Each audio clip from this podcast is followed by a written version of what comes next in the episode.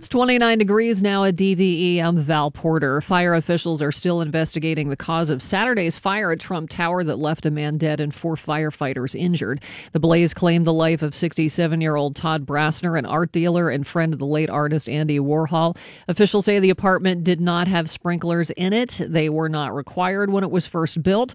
In 1999, Donald Trump was part of a group of real estate developers that fought against the retrofitting of sprinklers in existing New York City buildings saying it was too expensive and unnecessary.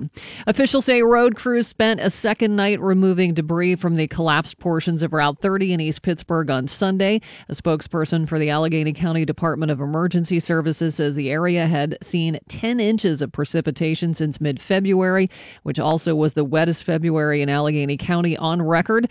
PennDOT officials say they should have a better understanding of what needs to be done to fix Route 30 and when it can happen by the end of this week. Did you see the aerial footage of that? Yeah, it's crazy. I've never seen anything like that. I mean, when how how long is it going to take to fix that? Months, they said. Months. Yep. A new study reveals that kids from wealthier homes feel like they have more control over their lives. Big surprise. Uh, growing up with a sense of control gives kids from high income homes more confidence when it comes to academics, careers, and even their health. The research from Portland State University found that kids growing up in high income homes benefited from parents who discussed school more often, had access to more books and other resources, got higher grades, were more likely to attend a private school had friends who were academically oriented, and they felt safer in school. Well, I guess it's not something you really think about when you go to the zoo, but what do they do with all that poop? The Detroit Zoo will be handing out buckets of animal poop for free to a thousand visitors at its upcoming Green Fest, an annual celebration for Earth Day. The five gallon bucket of what's being dubbed Detroit Zoo Poo is actually a nutrient rich compost processed at the zoo's anaerobic digester. Each year, the processor converts tons of animal waste into gas that helps power the zoo's animal hospital, and the fertilizer is a byproduct of that process. That event will take place this Saturday. The new horror film A Quiet Place, the big winner at the box office this weekend. The movie stars Emily Blunt and her husband John Krasinski, who also wrote and directed the movie. A Quiet Place brought in 50 million in its first weekend in theaters in the US and Canada. Last week's number 1 picture Ready Player 1 placed second over the last few days with box office receipts totaling 25 million. Blockers, Black Panther, and I Can Only Imagine round out the weekend's top 5. Ann Wilson of Heart is set to film a live performance for her first ever solo TV special. Cameras will roll at Wilson's April 11th concert in St. Charles, Illinois for an upcoming special for which additional details should be announced soon. Meanwhile, Wilson's solo album Immortal is slated for a summer release and will feature the Rock and Roll Hall of Fame singer paying tribute to some of the great musicians we've lost in the past few years. And also, Ann with Jeff Beck and Paul Rodgers will kick off their Stars Align tour on July 18th in West Valley, Utah. That'll last 21 dates. And the other Heart sister is busy too. Slash will be joined by Nancy Wilson at his annual gig to benefit the LA Zoo. Wilson, her Roadcase Royale bandmate Liv Warfield, and pedal steel master Robert Randolph will all play the Beastly Ball May 19th at the zoo. This year's event will honor animal expert Jack Hanna. In addition to the music, the event promises an after hours stroll through the zoo with special animal experiences, including animal feeders, uh, feeding, uh, keeper chats, and up close interactions. Will there be poo gift baskets to take uh, home? They should do that, yeah. Police are investigating after a rock signed by Yoko Ono was stolen from her current exhibition at a Toronto museum. The piece is valued at about $17,500 and was stolen last month at the Gardiner Museum. The item, which bears the words Love Yourself, is part of Ono's interactive exhibit titled Yoko Ono the Riverbed. According to police, the suspect is a woman seen on security footage picking up the rock and putting it in her purse. Hmm. Cloudy and cold, snow and rain, 40 degrees for the high today. It's the never ending winter continues. It's 29 degrees now at DVE. I'm Val Porter with Bill Crawford. Mike Prisuta has sports coming up at the bottom of the hour. Randy is off today. Penguins, uh, the schedule is set for the first round against the Flyers. So Mike has more details on that and a nice game for Jameson Taillon and the Pirates yesterday. It's all coming up in sports. And uh, we're going to hear from Jim Breuer again. Uh, for those of uh, you who didn't hear it, Mm-hmm. Great interview with him. He's like the opening party for the Metallica show October 18th at PPG Paints Arena. It's a perfect description. He's not he's not opening. He's opening a party. Yeah. Yeah. It's like a big festival kind of thing. So mm-hmm. a lot of cool stuff going on that. With that, you'll hear details on that with Jim Breuer. That's coming up. It's the DVE Morning Show. Jim, Hey man, what's up? what's going on, man? What's up, Breuer? How's it going, Billy? Where's Billy? I'm right here, man. How's it going, dude? Good. Yourself? What's going on, you animal? Oh. hey, man, if I was doing any better, I'd be you singing on stage with Billy Joel. Jesus. How crazy was that? Oh, How dude. crazy was that? So That's first so of all, awesome. he introduces you to the Madison Square Garden crowd. I'm like, you have to be backstage at that point, or wherever you're standing. The butterflies got to be. Not that you haven't played big rooms uh, or or played, you know, gone out with huge bands before and done stuff like that, but that's Billy Joel in Madison Square Garden. That's as hometown of a show as you can get. And it- for a kid like you know, for a guy like you, like thinking about that when you were a kid, rolling out there in Madison Square Garden, that had to be as thrilling as, as it gets non-comedy for you. I'm not gonna lie to you. The lead up was pretty intense. With with first of all, it was not planned. It I, I brought my daughter to see Billy Joel for her 16th birthday because that's what she wanted. So we go there, and my agent was there, and he goes, "Do you want to meet Billy?" Well, oh my God, yeah, that yeah, sure, yeah. So I took my wife and my daughter. We go meet Billy Joel, and he goes, "Hey, you know, hello, blah blah blah, small talk." He goes, "I heard you can do ACDC," and you know, I. I said, "Yeah, I could imitate him. You know, I I, I had to imitate the guy. Brian Johnson of ACDC." and and he goes, he goes, "You want to do him tonight?" And I, I froze. I, I, I went, uh, well, I, I don't, I don't know if I, I know all the lyrics. And he goes, um, you know what, man? Come back another time. We'll do a sound check and we'll do the whole thing. Oh, any day you want. I'm like, oh, great, great, okay, yeah, awesome. So we finish up. Life is good. Now I go into a, a green room, and I'm hanging, and then the guitarist came up to me, this guy Tommy Byrnes, who I knew from Long Island, and he hmm. goes, Breuer, you want to go up and do ACDC tonight or what? So listen, Tommy, I, I talked to Billy. He said he wants to. He, said, "No, he doesn't. He's fine. Do you want to do it tonight? I said, I, I don't know if I know all the lyrics. He goes, we have monitors.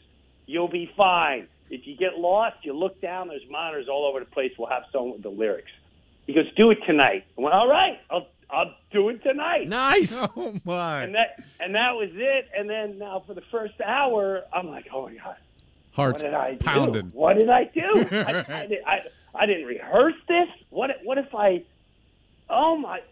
This could have it could have been a disaster. And right before I walked up, you know, I'm looking at him. He's finishing New York State of Mind, and he goes. Now the reason I brought my daughter because it's the 50th anniversary, and I don't know who's showing up. I'm thinking somebody's showing up, and he goes. So I have a guest, and the crowd. Get your phone out! It's McCartney. It's got to be. It's got to be Elton John or something. I knew this was going to happen, and I went, "Oh my God! I didn't even think about this part of it." And uh, and and he did set me up for failure, which was really smart on his behalf. He goes, "Now this song is he's not known as a singer." And then we're like, "What? what what's it?" He goes, um, "This is a really hard song to sing. It's a really hard song to sing." and then he goes, "He goes, you know, Jim Breuer, go boy." He goes, "Let's see if he can pull it off." And I gotta admit, the minute I walked out and I just heard the song, I I was possessed. There was Adrenaline. no- th- there was nothing going to stop me from killing it. It just it just it was going to happen. And the, and the minute I heard my voice, because I was another I don't know if I can hear the band, if I can hear myself. These guys have earplugs. They're I, I I don't know how this is going to sound like the minute that first she was a fast. I went, oh, this is going to go good. this is going to go good. there was a moment where I almost went when it was over. I almost went, you guys want to do one more? you guys know Dirty Deeds. let's do this. We we listened to the clip, Jim, and it was it was so damn good. It, but it was like to me, I, it, it reminded me of you. You were up on the wave, but it was like the wave at the end of Point Break, where if you like if you fall, like you're not you're not coming back. You know? yeah, Billy, the best part, the best part was two days later, my daughter, who I brought there, goes, Dad, I'm not going to lie to you. I was freaking out. And I went, Yeah, I know, it's freaking out. She goes, No, if that went bad, school is not going to be fun the next day. Oh. And I went, I said, I didn't even think of that. I didn't even think of school. The kids in school going, saw your father last night. Nice video. Wow, that was a disaster. It Why was would he do that? awesome performance though. It, it- Yeah, it really you had to be.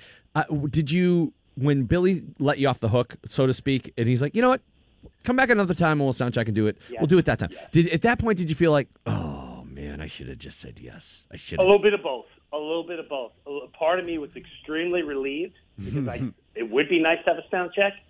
And then part of me went, I just blew it. This is never going to happen again. The next one's going to be like, yeah, no, Elton John's coming tonight. Oh, okay.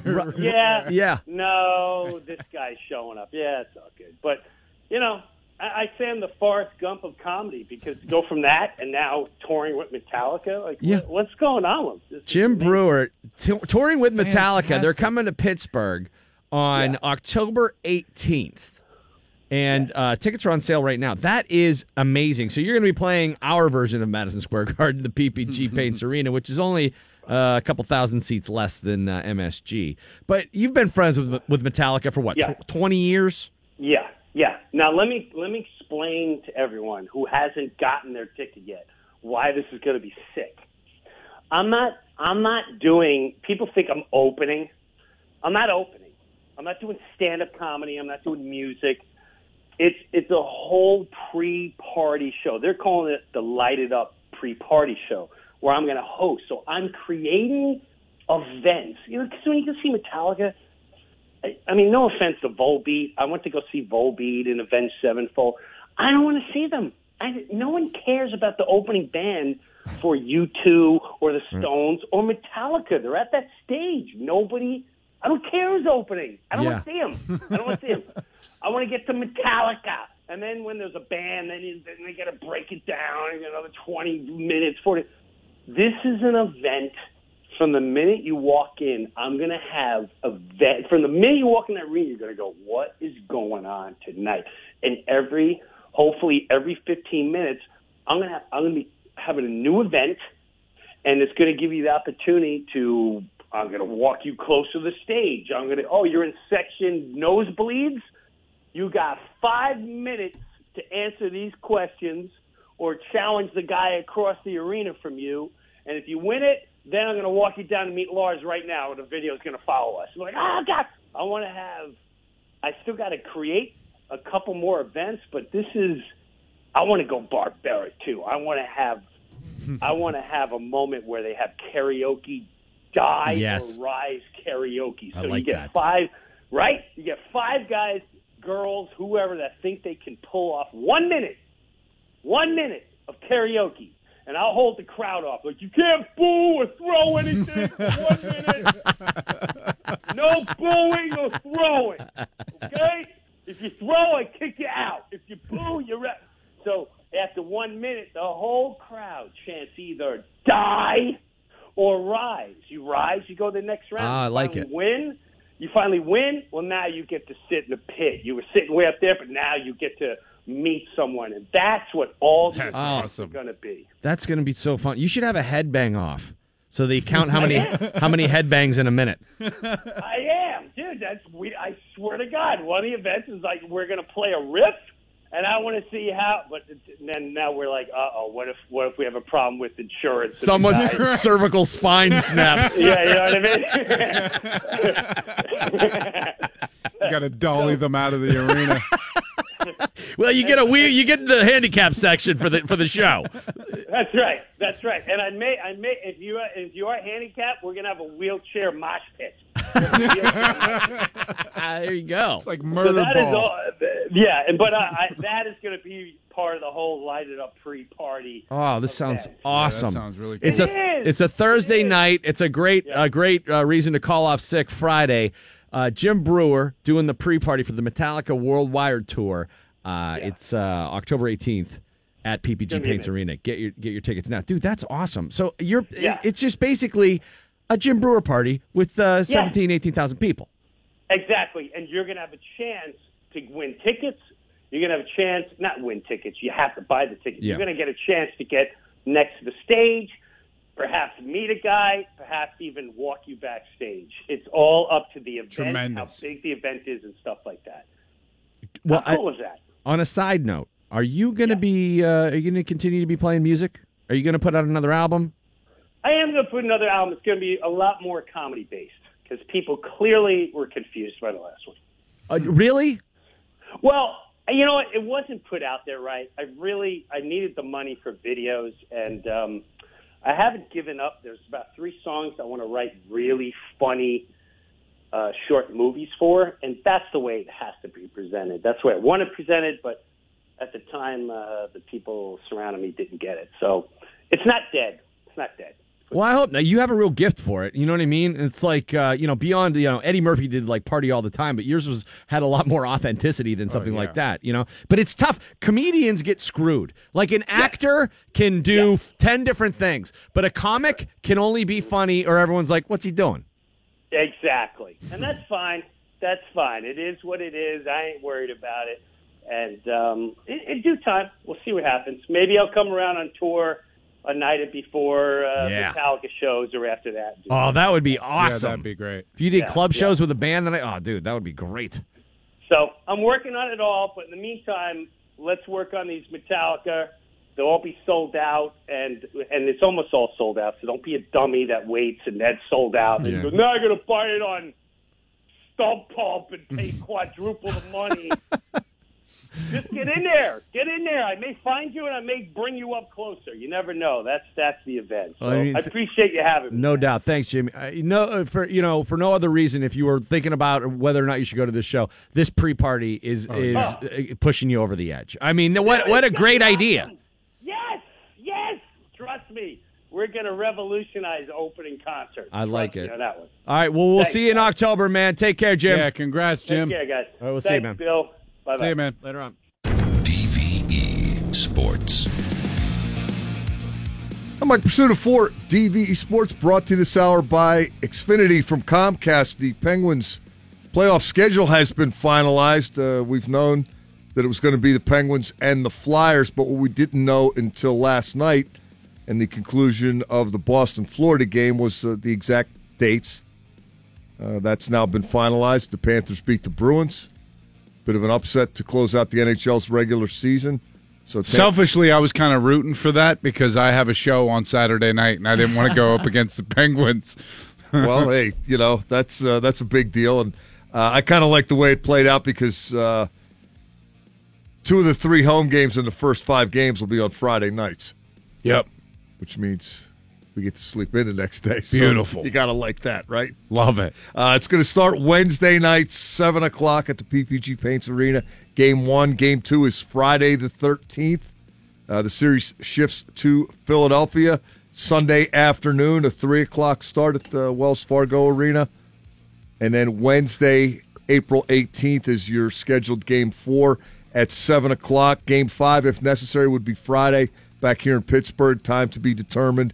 Game six, if necessary, Sunday, April 22nd in Philly. Time to be determined. And game seven, if necessary, Tuesday, April the 24th at PPG. Time to be determined. Val, I got one word for you relax. Okay. Penguins went 4 0 against the Flyers in the I regular know. season. Penguins scored five goals in every game against the Flyers. Philadelphia's got to be going into this series thinking, we got to play the back to back Stanley Cup champs. We didn't beat them all year, and they put five in our net in every game. And they didn't even know they were going to be in the playoffs until they won on Saturday. Right. They needed all the games to get in. Yeah, it's, uh, yeah, hey, nothing's guaranteed in, in life or sports, but But you know how superstitious I am in the playoffs. I do. That's what I'm just trying to tell you. Relax. This is not the round to be concerned about. to be concerned. I would not. I I think this is a great matchup for the Pens. I think it's their best possible first round matchup. I agree. Didn't really play well against the Devils all year. Not that that means you can't beat them in the postseason, but that was concerning. I don't know. Maybe concerning is too strong a word. Annoying, um, head scratching. The the relative lack of success against New Jersey. Columbus is a pain in the ass to play against. I didn't love that matchup in the first round. Yeah. Um, so not having to deal with that, no problems there. Uh, show up, do what you do, and beat the Flyers. That uh, the Eagles aren't playing. Villanova's not playing. It's the Flyers and the Pens, and uh, at this point, uh, Mike Sullivan is prepared to take his chances with his team in the postseason. Hey, after back-to-back Stanley Cup championships, why wouldn't he? They're a fun group to coach. You know, they're they're competitive guys. They want to win. I think they have we have great leadership in our room. Um, I think they, they play their best when the stakes are high. And uh, you know, this this has this has been a challenging year for us in a lot of different ways. You know, and uh, but what I love about our group is when when the stakes get high, we play at our best, and and our and I think it I think that's an indication of the leadership that we have in the room. Um, you know, the fact that we solidified home ice advantage that was a that was a goal we set out to do going into this game tonight. We felt as though it was important for us. Uh, and we think it puts us in the best possible position moving forward. Now we've got to go out and try to earn our way from here, but but certainly we're we're proud of this hockey team. We we think we've got a terrific group of players. They're certainly great people, and they're uh, they're a lot of fun to coach. Yeah, and I guess if you were the coach of a team that helped you win eight consecutive postseason series over a two-year period, you'd probably have a lot of fun coaching that kind of team, would you not? And uh, Mike Sullivan certainly enjoys coaching these guys. Uh, Sidney Crosby, like his head coach, thinks the Penguins are ready for what is at hand. Uh, in Crosby's estimation, the relative slow start and then strong finish to this season has prepared the Penguins for the postseason. I think down the stretch we had to play in some big games, so I think that's you know that mentality and, and games like that. Um, I think prepare you for the playoffs. So yeah, I think we we did a good job, won some close games, and got some important points. So want to carry that momentum into the playoffs.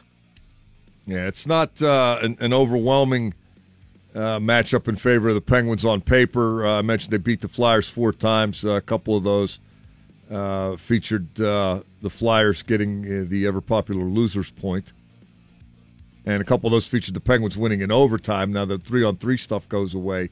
Uh, part of the Penguins' success, particularly in the second half of the year, was they just dominated in that three on three format with uh, with their star power and the way they kind of figured it out how to play, keep possession of the puck, and wait till you get an overwhelming chance. So uh, no guarantee certainly, but uh, five four, five to one, five to two, and five to four.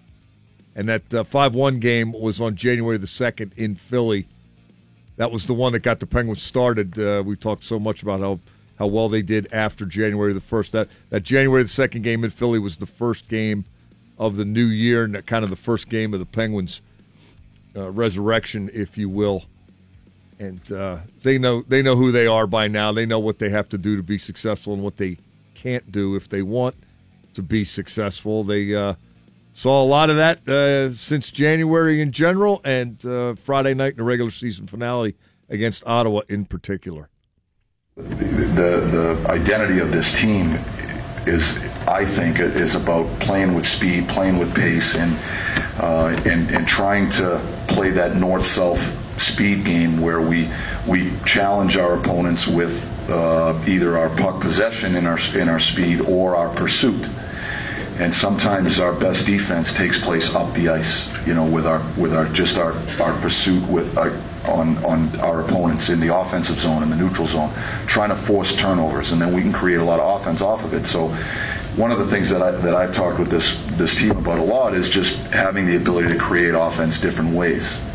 But we still have to. I, I think we still have to have an awareness away from the puck so that we keep the puck out of our net. And uh, and part of that is just staying on the right side of people, uh, making sure hope doesn't become a strategy in, in this in, in our uh, in our game plan. Uh, and, and I thought, you know, when there are 50-50 puck battles in the critical areas in the rink, you know, for most of the night, we got on the right side of those, so we didn't we didn't give up the, you know, the high quality odd man rush, the numbers rush, and, and, and those are those are details of our game that we have to we have to be so diligent and so disciplined if we're going to be the team we want to be. Yeah, when you're when you're getting a shutout out of your backup goalie, you're you're probably on your details. You're playing the right way. Not to take anything away from uh, Casey DeSmith and how well he played in that uh, relatively surprising start in the last game. For sure. Didn't expect that, but uh, Mike Sullivan pushing the buttons like he normally does, and uh, just Penguins uh, have a plan. They they they have a protocol. If they follow those, they usually end up having success. And I'm sure. I know I heard it in health class. Did you guys hear in health class? Hope is not a method. Yeah. Yeah. he just said it, right? You don't you don't make a boy, I hope I can get around this guy and I don't give up a three on one the other way. I'm gonna try something a little artsy here. No. Just, And I went to public school, so rhythm wasn't a method either that you could use. Pens and the Flyers uh, Wednesday night. It'll be the seventh postseason series between Pittsburgh and Philadelphia. Philadelphia has won four of the first six, including 2012. Maybe, totally different series, though. maybe the low point of the uh, Penguins' uh, post 2009 Stanley Cup era For sure. because they did not look good. In Oh, my God. A total and complete meltdown. yeah, Horrible goaltending. horrible everything, Bill. I mean, it was just horrible everything. on both sides. I mean, I think that that they damn near averaged 10 goals a game in that series. Yeah, like 9.3 or something. these teams usually end up uh, scoring some goals against one another. But uh, to me, the way that, that- just looking at the the playoffs at first blush, now I'll put an asterisk on it because the teams that win get better as the thing goes on. It's not just getting yourself playoff ready. That's the starting point. Then you have to find ways to improve and continue to elevate your game round by round. Uh, I would look at the Penguins as, as the favorite in this round. Uh, you, you certainly can't discount their chances against the Capitals based on history. Just because they've beaten them so much before, it doesn't mean they're going to do it again. But it certainly doesn't mean they can't. Uh, they would have to go into that with confidence. Right. I think should they get to the Eastern Conference Final, that's the one where they would be the underdog if it's Boston or Tampa. And Boston's got to be worrying going into their postseason just a little bit, just the way they finished out. They kind of limped in. Yeah, and through last night where they were playing for uh, a, a division championship and home ice throughout in the East, And Florida was playing for nothing. and Florida was playing for nothing, and uh, the Bruins laid an egg. So uh, on to Wednesday, on to Philadelphia, and uh, be excited, Val. Don't be uh, don't be nervous. I am excited, but I am nervous. But here's why everybody should be excited. We're giving away tickets to this Wednesday's game. Penguins Yes. Flyers, game one of the series uh, against the Flyers at home. Here's what you have to do to win submit a video telling us, or showing us actually, why you're the biggest Pens fan. You could win a pair of tickets to game one Wednesday night, 7 o'clock, PPG Paints Arena. This is a quick turnaround. Deadline to enter 5 o'clock tomorrow, p.m. Uh, we'll announce the winner Wednesday morning at 9 a.m. Go to dve.com slash contests for more information and all the guidelines on how to submit and get your video in. You can make a cheer. That's right. You could just You could just show us your man cave that's covered in Pens gear and You could dress all head to toe, your whole family in Pens gear, whatever you want. Get creative, get it in here. Could do something vile to a cheesesteak. that's right. No, nudity. Set a Giroux jersey on fire. So do that now. Check it out. It's all at dve.com. Hey, uh, big day for the Pirates yesterday as well. Uh, real quick here before we go to break, uh, the Pirates had not had a pitcher get into the seventh inning, a starting pitcher prior to yesterday. Jameson Taillon not only went into the seventh, he went into the eighth, he went into the ninth. He finished off a complete game, one hit shutout of Cincinnati, five nothing Pirates. Taillon walked two and struck out seven in improving to two and zero. The Bucks are seven and two to start things off this season. Uh, they're scheduled to be in Wrigley Field today to take on the Cubs at two twenty in Chicago's home opener. Ivan Nova against Tyler Chatwood. How about Jameson Taillon yesterday? So happy for that kid. Thanks, Mike. It's the DVE Morning Show. It's a DVE Morning Show. I'm Val Porter with Bill Crawford. And uh, last week, one of the big stories, uh, one of the big trending stories was the lunchroom theft slash throwing away of someone's lunch and how the guy went to HR. Right. And then there was a guy in They the let him see security footage. He Right. found out the culprit. and there was a guy in the office live tweeting all of this, Pretty much, yeah. which was epic. I, I I love that kind of stuff, and I found something else, and I thought you might be interested in it.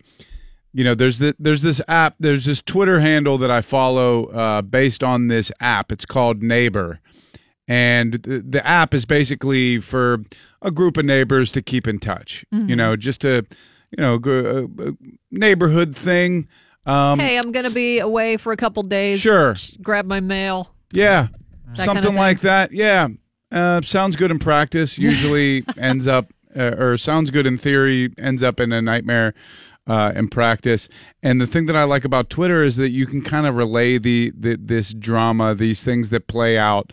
You can kind of relive it. You know, they bring it um, to all of us that are following on Twitter. And basically, this guy bitched. The, one of the reasons I hate This Facebook. isn't a local thing. This is like no, a national. No, app. this is Okay. yeah, this is so a where national. did this app. happen? I, I, I'm not sure exactly where it happened. It it says I guess it near really near. Wellington, so I don't know where Wellington is.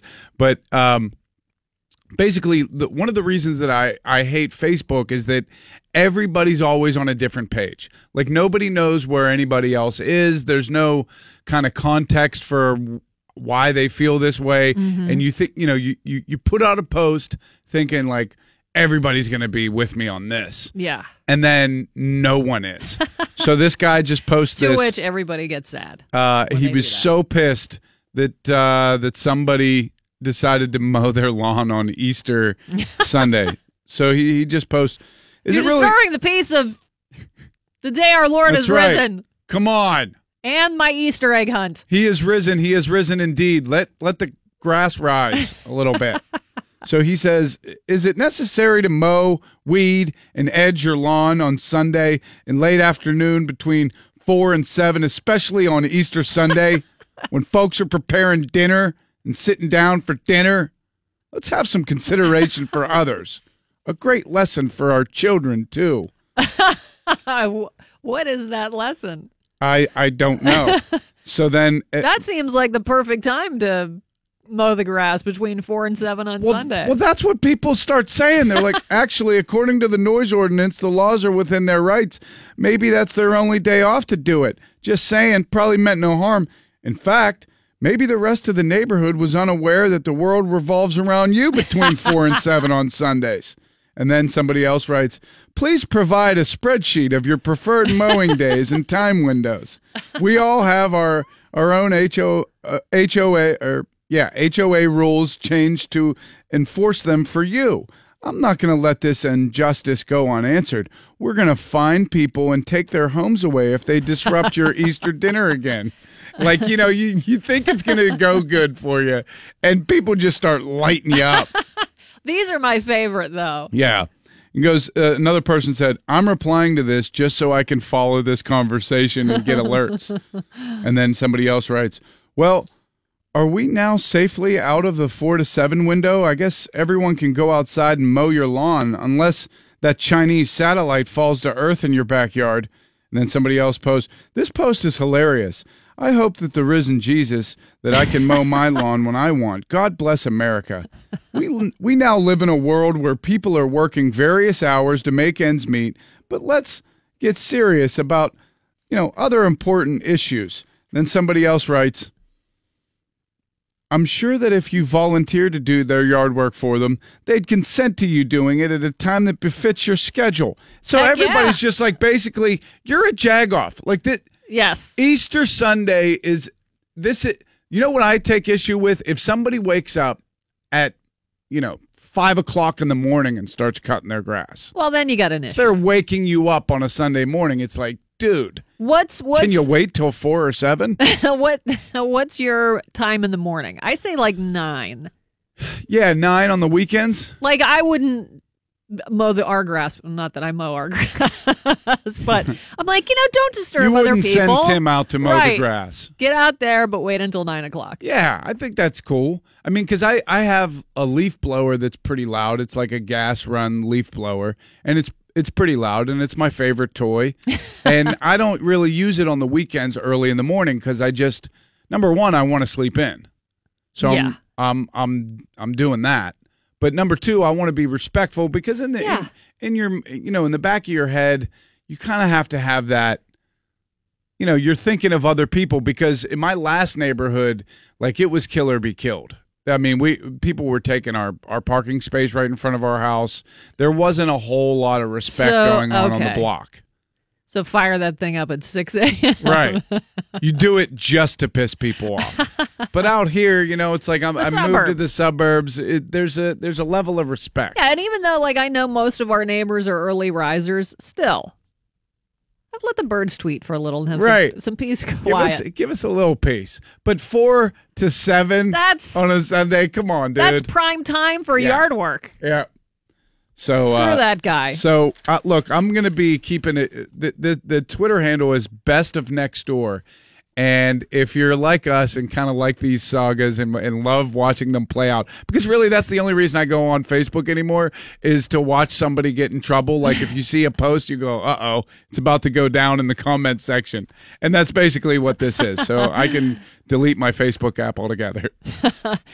Uh, I got news coming up next, and don't forget you have a chance to win. And we got to hit this hard because there, there's a limited Oh, is amount great. of time to win these tickets. We're giving away tickets to the first game against the Flyers this Wednesday night at PPG Paints Arena. Show us, sing us, chant us why you're the biggest Penguins fan for a chance to win those tickets. Go to DVE.com to get all the details. Deadline to enter is tomorrow at 5 p.m. because we got that first game on Wednesday. Yeah, it's a quick turnaround. Yeah, I got news coming up next. Bill, you have two kids. You don't have to answer this now, and maybe you don't want to at all, but do you have a favorite kid? A new survey has determined the answer. We'll talk about I it. I do, and I'll reveal it next. That's coming up on DVE. It's 29 degrees now at DVE. The news is brought to us by Golden Oak Lending. The second sexual assault trial against Bill Cosby begins today. Cosby is charged with drugging and sexually assaulting Andrea Constand at his Philadelphia area mansion in 20, uh, 2004. He has denied the charges, and his first trial ended in a hung jury. During jury selection last week, seven men and five women, along with six alternates, were selected. In addition to Constand, several other women will be able to testify that Cosby allegedly sexually assaulted them in the 80s and 90s. And Texas Republican Blake Farenthold is leaving Congress. He sent his resignation letter in a YouTube post to Governor Greg Abbott on Friday. Farenthold is being investigated by the House Ethics Committee after it was learned he used a special congressional fund to settle a harassment suit involving a former spokesperson. Police say a Beaver County woman is accused of using using fortune telling to trick people into giving her thousands of dollars. Investigators say 27-year-old Sophie Mills is accused of taking 200 bucks from one victim for a tarot card reading and 3-day soap and candle cleanse. Police say Mills told the victim she was cured and, and needed to put an additional $3,000 and an egg into what she called a mojo jar. When the woman asked for the money back, police say Mills refused, saying money was the root of all evil. According to the Trib, she is facing two felony counts of theft by deception and two misdemeanor counts of fortune telling, which is illegal in Pennsylvania. oh, is it? Yes. I didn't know that. They said it's rarely enforced, but it is technically illegal. What are you in the? What are you in jail for? Fortune telling. what about you? I killed someone. well, it's pretty much the same thing, right? My magic eight ball got me in big trouble. Researchers have discovered that it's actually dangerous for people to go broke. Again, another big shocker here. Uh, amazingly, the risk of death for middle aged and older Americans jumps a whopping 50% when they have a sudden loss of wealth. The loss of money ends up affecting the way they take care of themselves. Again, big surprise. Uh, with less money, they are less able to pay for health care costs. The loss of money also messes with their mental health and leaves people with fewer options. Life ends up being less fun, and it seems not worth living quite as much. What is the first thing you do when you wake up in the morning? Survey Monkey asked the question, the top three answers. I look at my phone. That's number one. I knew it. Brush your teeth and drink coffee. First thing, Go. How is going to the bathroom not even Wow. in the top three? that's I go to the bathroom right away. Yeah, me too. First thing. Yeah. That's And why usually would you- my main motivation for getting out of bed. right. And who brushes their teeth before they get in the shower? Do you do that? That's No. like an after shower thing. Yeah. For me. yeah. Yeah, that's uh that's pretty crazy. To to do the first thing? I could see if drink coffee, check your phone and drink coffee, I could see as a top two. Mm-hmm. G- g- bathroom, not even in the top three. Don't get it. I usually stretch while I'm peeing. That's tricky. Yeah, it can be. but it's mainly an upper body stretch. I was like I'm not, say, I'm not touching my toes or anything. For you parents, I touch my toes and and uh, I'm facing away from the toilet. uh, Bill, you have two kids. Do you have a favorite kid? You don't have to answer if you don't want to, but I think one of my kids likes me more than the other one. I think they have a favorite. a quarter of parents admit they do have a favorite child. So, which kid is it? Well, 56% say the youngest is the favorite.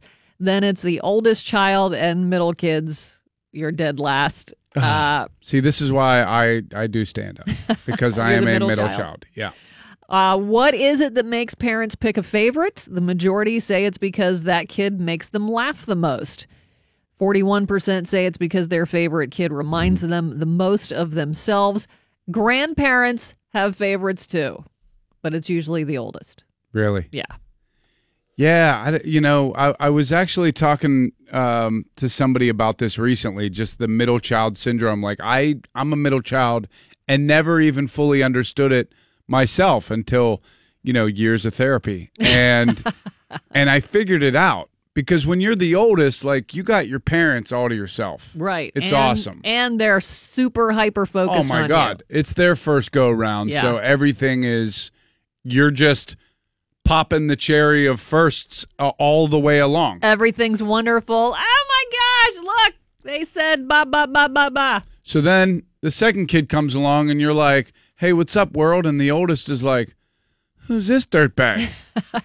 like now I got to share time with him. I don't want to share the stage with this dude. And then you're kind of like hanging out, feeling the vibe, you know, not really feeling the vibe of the older sibling. And then another one's born. So you get no real time to shine. And especially when they're born every two years. Yeah. Like I know a lot of people who have kids every two years. So that's why, you know, you get into comedy. So you can be like, hey, look at me. I can make you laugh. Come on, mom, dad. You love me, right? Please. There's uh like there's so many different traits that are attributed to different kids in the birth order. So for me, I am the youngest and I'm considered an only child because there's so much gap between me and my closest brother. Were you a surprise baby? I was. Yep. Very nice. Yeah. So you're I like, it's me- like they're, it's like you're, yeah, an I- only child. They're starting all over. Yeah. I call me and I was the only girl. Oh wow. And our, uh, my dad's side of the family, I was the only girl in like 40 some years. I so hate you were like I the golden hate- child. pink because of it. Really? I hate the color pink.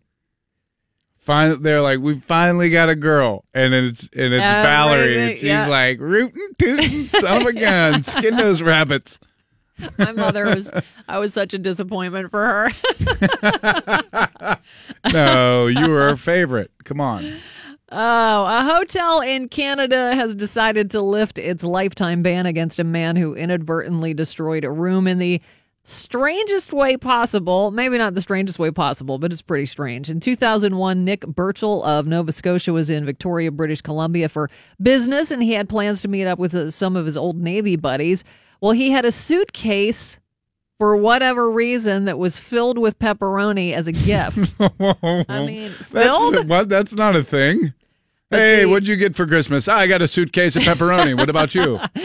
The Fairmont hmm. Empress Hotel had no refrigerator in the room, so he opened the suitcase and put it by an open window to keep it cold. Well, he went out for a walk and came back several hours later to find his room full of seagulls who had eaten all the sausage and left the place a total mess. Okay, two questions here. What hotel has windows that don't have screens on them? Right. And how A cheap one. how much Did the? I mean, that's got to cause some gastrointestinal upset for seagulls. Oh dear lord! First time they ate a, sa- a suitcase full of sausage. Death by farting? Is that a thing that's ever happened to a seagull? Uh, if 40 seagulls were in the room, they destroyed the curtains, knocked lamps over, pooped like crazy all over the floor and the furniture. I bet. the hotel banned Burchill as a result, but he recently asked the hotel owner for a pardon. He even sent the hotel a box of pepperoni as a peace no, offering. this is how this whole thing started. The hotel did agree to lift the ban and invited him to stay there the next time he is in town. Now it's starting to feel like he had like some kind of seagull vendetta. like he was like, "Yeah, I'll forfeit the uh, suitcase of pepperoni just to see this mayhem break out." Oh my god, that must have wreaked havoc. Oh, Oh, just and especially it's it probably wasn't good pepperoni, right? probably not if you got a suitcase full of it. Yeah, if you're buying that much pepperoni. I remember one time we were at, at Presque Isle in Erie and we fed the seagulls barbecue potato chips, which is a horrible thing to do. yeah, what happened? The, the seagulls just walked around with their mouths open like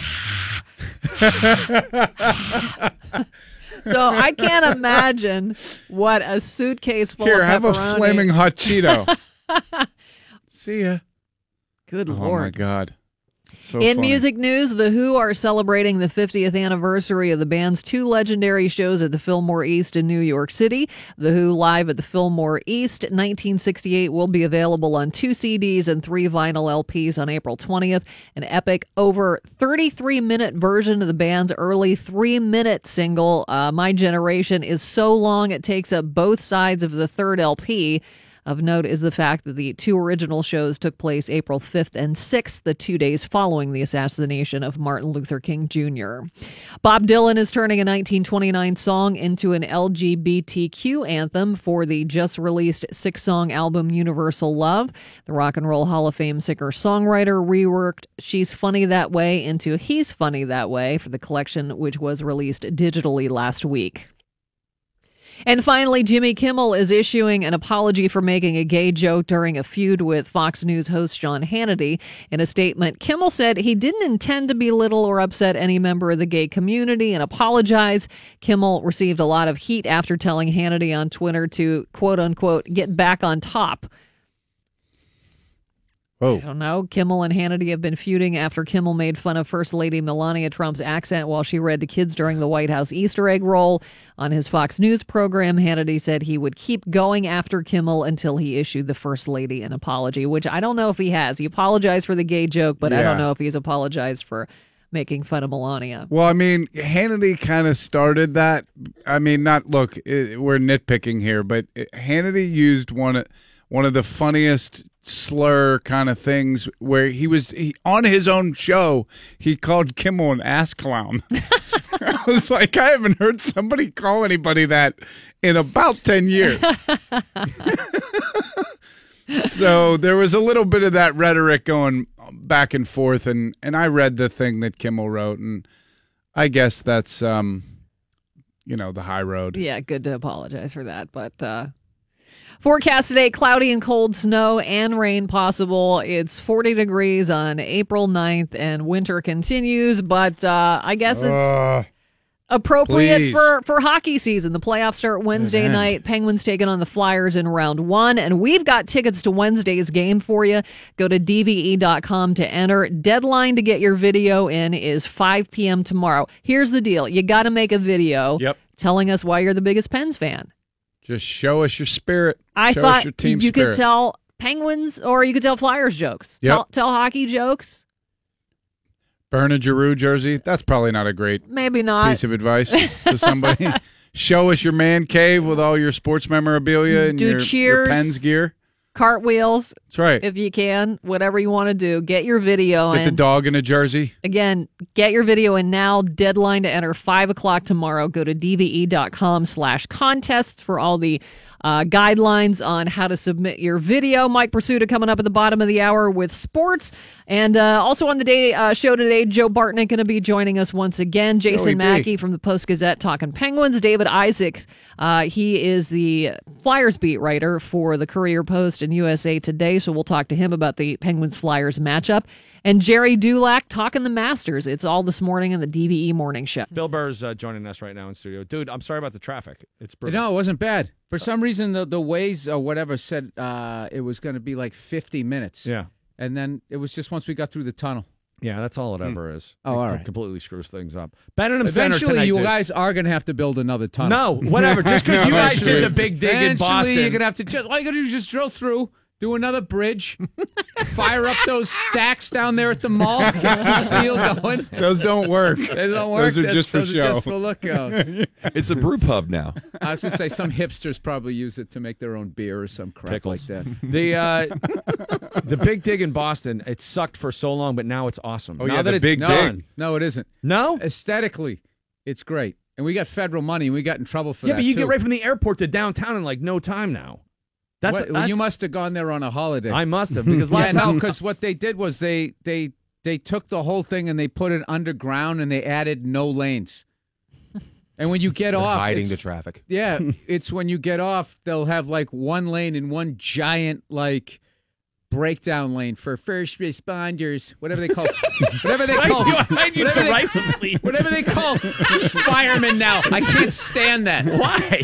It's so stupid. What do you mean? First of all, you're not a first responder. It's like I called you. All right, you don't have ESP. Everybody is a everybody is a first responder. You're doing a morning radio show. You're a first responder. How about a round of applause, dude? It's that ever since 9/11, it's they got all this taxpayers in this guilty thing of anybody in a uniform. You have to drop to your knees and borderline. You know what? It's just like Three seconds in, the fire. a plumber is a first responder. Well, you got a backed up toilet, and whoever shows up first, they, they are me. How about a round of applause for this guy? Oh, he, he should get on the plane first. you know, first responder. Babies No. and first responders, please oh, board. Oh, dude, you cannot buy a seat close enough to the pilot and still have you still got to wait for like 50 people. I'm finally making money where I can ride up front, and it's like anybody with a baby, anybody who owns a hardware store, how about first responders? It's like, why the guy pay two grand for a ticket? How about that guy? When can I get on? It's a DVE morning show. Bill Burr joined us in studio Friday, and you went to see him. Uh, Bill, my uh, God. Joe Bartnick opened for him. Masterful. Uh, we'll talk a little bit about that show with awesome. Joe when he comes in later today. Mike Prisuta is coming up next. Nice game for Jameson Taillon of the Pirates yesterday. He's got details on that, but what we're all talking about, Flyers and Penguins in the first round, game one Wednesday at PPG Paints Arena. Mike's got sports next on. DVE. DVE Sports. I'm Mike Prisuta for DVE Sports, brought to you this hour by Golden Oak Lending. The Flyers Penguins series in the first round of the Stanley Cup playoffs will begin on Wednesday, April the 11th, uh, right here at PPG Paints Arena. Game two, Friday night at 7 o'clock. Same start time as game one. Then the series shifts to Philadelphia Sunday, April the 15th, 3 o'clock. And then Wednesday, April the 18th at the Wells Fargo Center. So, uh, not a particularly stressful first four games in terms of the time in between. And I love it too. We get a Friday night game so we can sleep in, and then we get an afternoon game on Sunday. And then uh, if game five is necessary, that's a Friday game. That's uh, here at Pittsburgh. I love it. Sunday, April the 22nd, if needed, in Philly, and Tuesday, April the 24th, game seven here in Pittsburgh. You, you know what I was needed. thinking this morning when I was getting ready?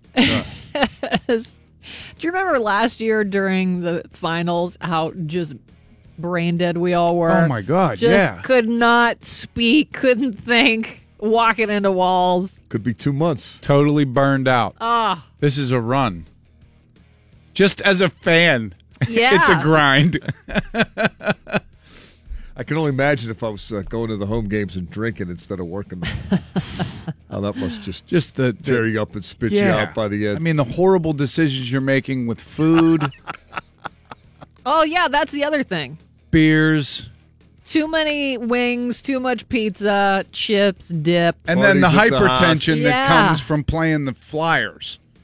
I mean, as a fan, you're you know, my blood doesn't boil like it does for Philadelphia. Well, Mike, you're telling me not to to worry about. I would the not first be round. concerned. Yeah, n- nothing's guaranteed.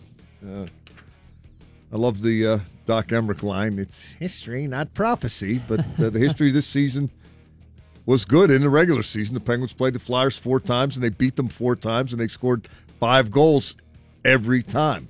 Now, two of those games were in overtime. The three on three gimmick gimmick nonsense goes away in the playoffs. So, uh, what what are the Penguins' overtime victories worth? Uh, if you're really trying to figure out how these teams match up, the Penguins went 14 and six in overtime uh, and shootouts this year. 12 of those wins in overtime. Philadelphia 11 and 14 in overtime, 14 loser points. But the Penguins got a bunch of overtime points. Uh, you know that that extra win point that they can't Right. necessarily count on because it's not three on three anymore. But I, I, I think the Penguins are a better team than the Flyers. I think they match up well with the Flyers.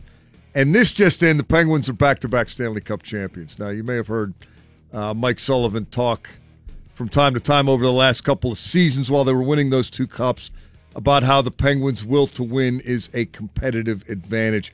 I had a, I had a chance to talk with Sullivan about that in detail in late January, and he talked about their will to win, uh, among other things, in terms of what they're willing to take or what they're uh, able to respond to in the pursuit of victory.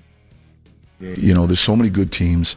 There's such a fine line between winning and losing that a lot of times the difference is the resilience and the and the character and the makeup and the leadership and how do you respond to the to some things that don't go your way out there and some of them which you can't control. And so uh, I, I've just always been a firm believer in, in that, and, and I think that uh, that this this team here, this group of players, this core group, has shown so much character uh, over the over my tenure as their coach. I couldn't be more proud of the group, and uh, you know, to to be their coach and to be be part of um, of their growth and maturity uh, as people as well as players. And, and when I say as people, I'm I'm talking about just the the maturity to handle adversity and and how whether it be day to day or week to week or month to month or right within a game. And and so it's just an essential part of having success. And so uh, we talk all the time, even even as a management team, and when we talk with about personnel and. Uh, I think that the character of the individual is so critically important to helping a team win championships, and uh, you know there are, there are players that um, you know there there are a lot of good players in the league, and then there are players that help you win, and and the question we always ask ourselves is who's going to help us win, and and those are the types of players that we want on our team, and I think the core group that we have has shown uh, their ability to perform in a high, in a high stakes environment and show the necessary leadership and resilience and resolve that it takes to overcome the challenges this league presents. The other thing about the Flyers is this has always been a team that's been able to lure the Penguins into stupid penalties. I would say that's the biggest difference between 2012 Philadelphia Flyers and Penguins. They don't have a lot of guys that do that anymore. I think that their fighting majors are one of the lowest in the leagues. The the team with the most or the player with the most uh, penalty minutes going into this series is is Geno. And the Penguins, uh, you just heard that uh, minute and 45 second Mike Sullivan soundbite.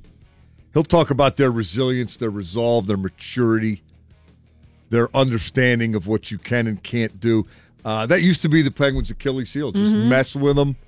Get them off their game, that two- agitate them a little. That 2012 series, the meltdown series, as Bill accurately called it, uh, that was example A of how easy it was yep. to knock the Penguins off their game and just blow past them when it really mattered. Uh, no more. They're not that team anymore. They, they Not since Sullivan showed up. He has taught them how to take a punch. He's taught them how to take a bad break, a bad call, a bad result, uh, whatever adversity you might have to overcome. Move on. Uh, the Penguins are able to deal with it and move forward, and uh, that's why you got to like their chances going into the playoffs again. Uh, I like it. I there- like it. There aren't a lot of guarantees, but there is a track record with that core group that he mentioned and don't think the rest of the league doesn't know it. Um, it- it- you're going to have to kill these guys to knock them out. You know, they're they're not going to go quietly. They're not going to go easily. They're not going to beat themselves. At least they haven't for two straight postseasons and counting now. Pens and Flyers Wednesday night to start the Stanley Cup playoffs in the city of Pittsburgh. I can't wait. Outstanding performance by Jameson Taillon of the Buckos yesterday. He throws his first career shutout, nine innings, one hit, two walks, and seven Ks in the Pirates' 5 nothing victory over the Reds. Uh, Gregory Polanco hit his third home run of the season, and Corey Dickerson his first for the Pirates, who have improved to 7 and 2 in the early going. They're in Chicago to take on the Cubs in the Cubbies Wrigley Field opener this afternoon. Ivan Nova against Tyler Chatwood. Uh, that seven and two record has the Pirates atop the NL Central Division. Chicago is second at five and four, two games behind the Pirates. Patrick Reed is your Masters champion. I can't wait to talk to Gerry Dulac about this guy today. Uh, he's from the state of Georgia, but he lived uh, in Western Pennsylvania for four years. His family Yeah, moved here when he was six, Oh. and he played a lot of golf at Diamond Run Oh. and people out there still remember him. Uh, Gerry, uh, I'm sure, remembers the details of the Patrick Reed story and his uh, ties to Western Pennsylvania. The Steelers hosted Clemson linebacker Dorian O'Daniel on Friday, uh, the ninth uh, pre-draft visit. Uh, they they're allowed 30 of those, and uh, through the first nine, four of the guys that have been visiting have played inside linebacker. Wonder which way they're going to go in the draft. don't be uh, don't be deterred by those uh, signings of uh, Jon Bostic and Morgan Burnett. They're going to be heavy on linebacker and, and defensive back in the draft, safety in particular. As they should be. Playoffs start Wednesday, guys. I can't believe it's already here. I'm amped for this. Me too. Phil Bourque, well, the last time he was in, he talked about how long the Penguins had been waiting for Game Three or Game Eighty Three, excuse me. You know, get through the regular Mhm. season. I think the fans have been waiting for Game Eighty Three Yeah. as well. And Borky's I know I have. for the Flyers is matched maybe only by Joe Bartnick, who's going to join us at eight o'clock this morning. he hates the Flyers. It's like I hate the Flyers, but then I hear him talk about the Flyers, and I'm like, dude, I don't hate the Flyers enough?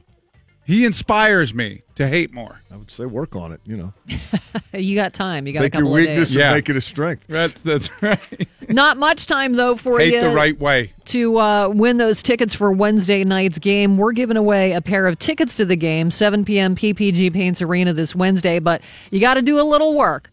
Doesn't have to be too involved, but get your creative juices flowing. Make a video and show us why you're the biggest, best Penguins fan. That's right. But Show dead- us all your gear, your man cave. Deadline is 5 p.m. tomorrow, so get your videos ready. Get them in here. You can find all the info on how to get your uh, your video entered. Go to dve.com slash contests. Joe Bartnick, as Bill mentioned, going to be joining us. Jason Mackey from the Post-Gazette talking Pens Flyers in the playoffs. That's at 8.15. At 9.15, David Isaac. He's a Flyers beat writer for the Courier Post and USA Today as well. Gerry Dulac joins us at 9.45. It's the DVE Morning Show. when you do when you take on an acting role, that's not just. Well, I'm just going to say somebody else's words. You're you're into the craft. Yeah, but I, I stink at it. I mean, compared to like, I can do like what I would do in that situation. You know what I mean? Like, I, That's why you were great on crashing, by like- the way. I mean, that was. Oh, when that I was, playing myself. Yeah. I was incredible. Yeah. The amount of research I did. No, but like I'm- Method acting. Joe DeRosa told me one time he was watching uh, this John Travolta talking about all the roles he did, and he was like, "Well, Vinny Barbarino walked like this, Vincent Vega walked like this, Get Shorty like that." He's like, "Dude, he does the walks, and I never thought to do that. Anybody I've ever played walked exactly the way I walked." And half the time I do something, they always got to write a backstory. Yeah, he, he spent four years in college in Boston to try to cover for my accent. I am like is on the opposite spectrum of Daniel Day Lewis, like where he'll be like Abraham Lincoln. Can you imagine his wife? I think that's why we retired. His wife having to put up with him. F- Discovering that Lincoln had sort of a high pitched voice, and she has to listen to that for a year yeah. as he's walking around in some stupid giant top hat. Hey, uh, yeah, you ready to go to the theater? You're gonna take a little bit of time. and, and they no, they have like arguments, and he's wearing the hat, going, "Yeah, you like the house, you like, you like the lifestyle. This is what you got to go through." But also with like some 1800s vibe in there. I'm the real splitter, baby. Okay, all right. Don't call me that for nothing. Wasn't for this guy, we Don't start have bringing up life. old stuff. That happened four score and seven years ago. Meanwhile, that probably didn't help her with her schizophrenia or whatever she had. She was like insane. Oh God, I don't want to talk about his wife like that. I have no. I'm just making. I'm, I'm, trust me, No, trashing he- me. You're talking about You're talking Lincoln's Lincoln's right? wife. Yeah. Oh, I thought you meant Daniel Day Lewis. he's gonna, he's gonna play her in the next movie. Academy Award winning right there. Yeah, he married him for 25 years just to do research so he could get it down. It's 28 degrees now at DVE. The news is brought to us by BobbyRahal.com. I'm Val Porter. Here's a good story out of Pittsburgh making some national news. An usher for the Pirates is redefining workplace dedication. 99 year old Phil Coyne has worked for the Pirates since 1936. Well, he is retiring. He has assisted fans first at Forbes Field, then Three Rivers Stadium, and now PNC Park. His only sabbatical was when he served in the military in World War II. Pirates will be throwing a party for the veteran on April 27th. That's Coyne's 100th birthday. He'll also get his own day in Pittsburgh. The city has designated August 29th as Phil Coyne Day. Coyne is the oldest usher in the major league after working for 81 seasons. God bless him. He's making too much non- money. Nothing's just getting rid of him. right. He's cutting costs. Now that guy's story is absolutely an inspiration. He's an amazing guy. He used to, he cut the bus to get there too. Yeah, he which doesn't look just 99. adds difficulty. Oh no. No. No, he looks great and he's always, you know, talking to people and and just having that connection with the fans. Yeah. I mean, he was young. sort of a celebrity for all these years because it's just 81 seasons. crazy. That's Just think about all the incredible players he's seen. Oh yeah. It's He's amazing. seen them all. Yeah. More and more Americans are paying for everything electronically or with credit cards. A new study from Capital One finds one in four Americans go totally cashless. For millennials, the number didn't carry cash. The number that don't carry cash jumped to a third. In fact, millennials 41% more likely to call paying with cash inconvenient. Only 21% said cash is their most common form of payment. The study found 6 in 10 Americans actually think cash will disappear completely as a form of currency one day. You know what's crazy that I just saw this um this special just about how street performers, you know, you you see somebody doing something on the street, they have their, you know, guitar case open, you can drop a mm-hmm. buck in it. Now a lot of those performers will have their Venmo account. Shut up. Like, hey, Venmo me here, or, you know, hit my PayPal account. So you don't even have to, you know, exchange Oh, money my there. gosh. Which is just crazy to me. What are the homeless going to do? They're going to have a little swipe Set up a beside Venmo the account. yeah. Use my square. Right. Yeah, use my square reader. Give me a little bit. Give me a uh, buck. Uh, the pest predictions are in, and it's uh, looking like it's going to be a buggy spring, according to the National Pest Management Association's bug barometer. Ticks will be the pest to watch out for. Based on the harsh winter, much of the country endured. Entomologists are expecting ticks to remain a significant problem in the much of the U.S. Which, if it was so bad, why aren't they all dead? They're ticks. They survive. They're the worst. Do you guys have a wasp problem? Um, no, ticks are bad around here, though. Does Yeah. California have a wasp problem? Oh, I don't know. I'm just staying at my mom and dad's, Oh. and they and, and the, They have wasps. the room I'm in is just wasp infected. Oh, my Really? God. Well, every like one a day just comes out like a superhero. And it's huge. They're the worst. Yeah, and they one of them actually bit my mother. Oh my God. She thought it was dead, and it came back to life. It was like wasp three. They're so painful. Yeah, they are. I felt bad. I'm like, oh my god, mom, what, what were you doing? she tried to pick it up, just Pick it up. well with a napkin, but still, Oh. like you know, I make Went sure through it's the- dead. Uh, stomping on it. Put a It's- tick on it. we have ticks like crazy. It's so of bad the, here. especially in the South Hills with all the with all the deer, and it sucks because I moved out here because I wanted to have my kids be able to have a, a yard that they could play in, and my wife doesn't let them go outside now. She's like, "There's ticks out there." I'm like, "Oh, good. Why'd we move here?" I never even heard of ticks existing until like a year ago. No, me They were neither. Just like fleas and ticks. Well, ticks don't really, you know. I your thought that was something you get at the farm, right? Yeah. No, there we we took our dogs on a walk on the very back part of our property, which is kind of wooded and high grass. Yeah. When we came back, one dog had eight ticks on him, and the other had six ticks on her. I'm like, we're not going back there anymore. My dog's That's actually just allergic to mosquito bites. Really? Which is a horrible three hundred dollar lesson to learn every year when your wife doesn't put the drops on the The- back of her neck. Yeah. I told you every time. What's going on? They say pests like mosquitoes and cockroaches and termites also likely to be out in large numbers. Experts suggest wearing insect repellent when spending time outdoors. Do they have stink bugs in California? Because they're don't take any back with you because they're all over the place here. I don't, I don't think the TSA will let me. no, you Take all your check stink that. bugs out of the pockets. Is there any stink bugs in your pockets, sir? Put that in a separate bin. yes. Or, or- or- or my stink bud would have to be smaller than three centimeters. Yeah.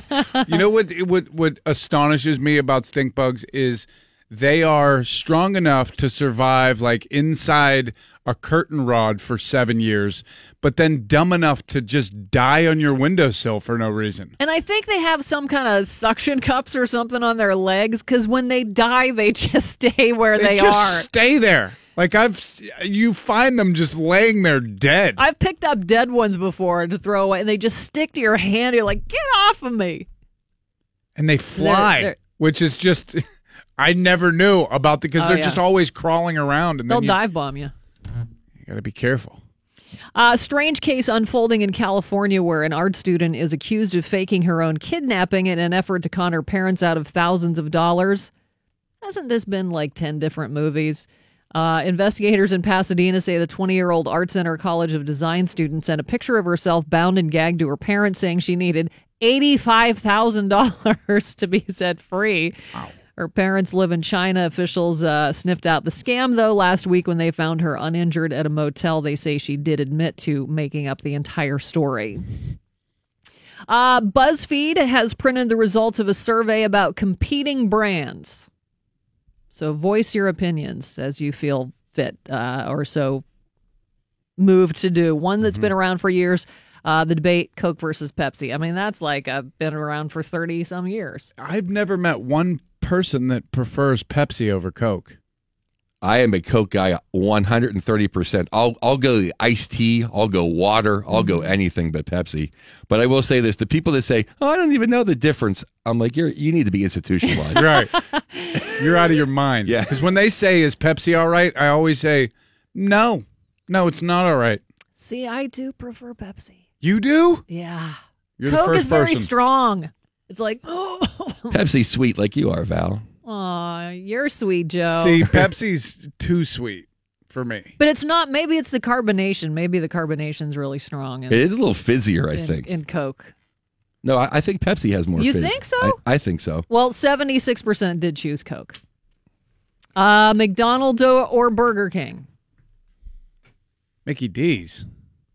You know, I'm not. Gonna, I'm not trying to be a snob, but I, they both make me sick. You don't Uh, like y- either y- one? Yeah, no. I and I teach my daughter like if, if a restaurant has a has a commercial, it's not good. Do you not? Are you not a fast food guy? I like I like like the ma and pa burger stands. So if that's fast food, then I you know I like going to a place where like someone just cooks the burger on the grill and Yeah. she's smoking a cigarette and then oh okay Like a it's ready. diner. Yeah, yeah. Like but it, you know but in California they just have the stands. Oh, you, you know what I mean? Yeah. Like I like that, but just the fast food place. I'll do a Wendy's frosty. Mm-hmm. What about In and Out? You're out there in L.A. Yeah, that's a big in and out. Yeah, you know you. I for one got over In and Out.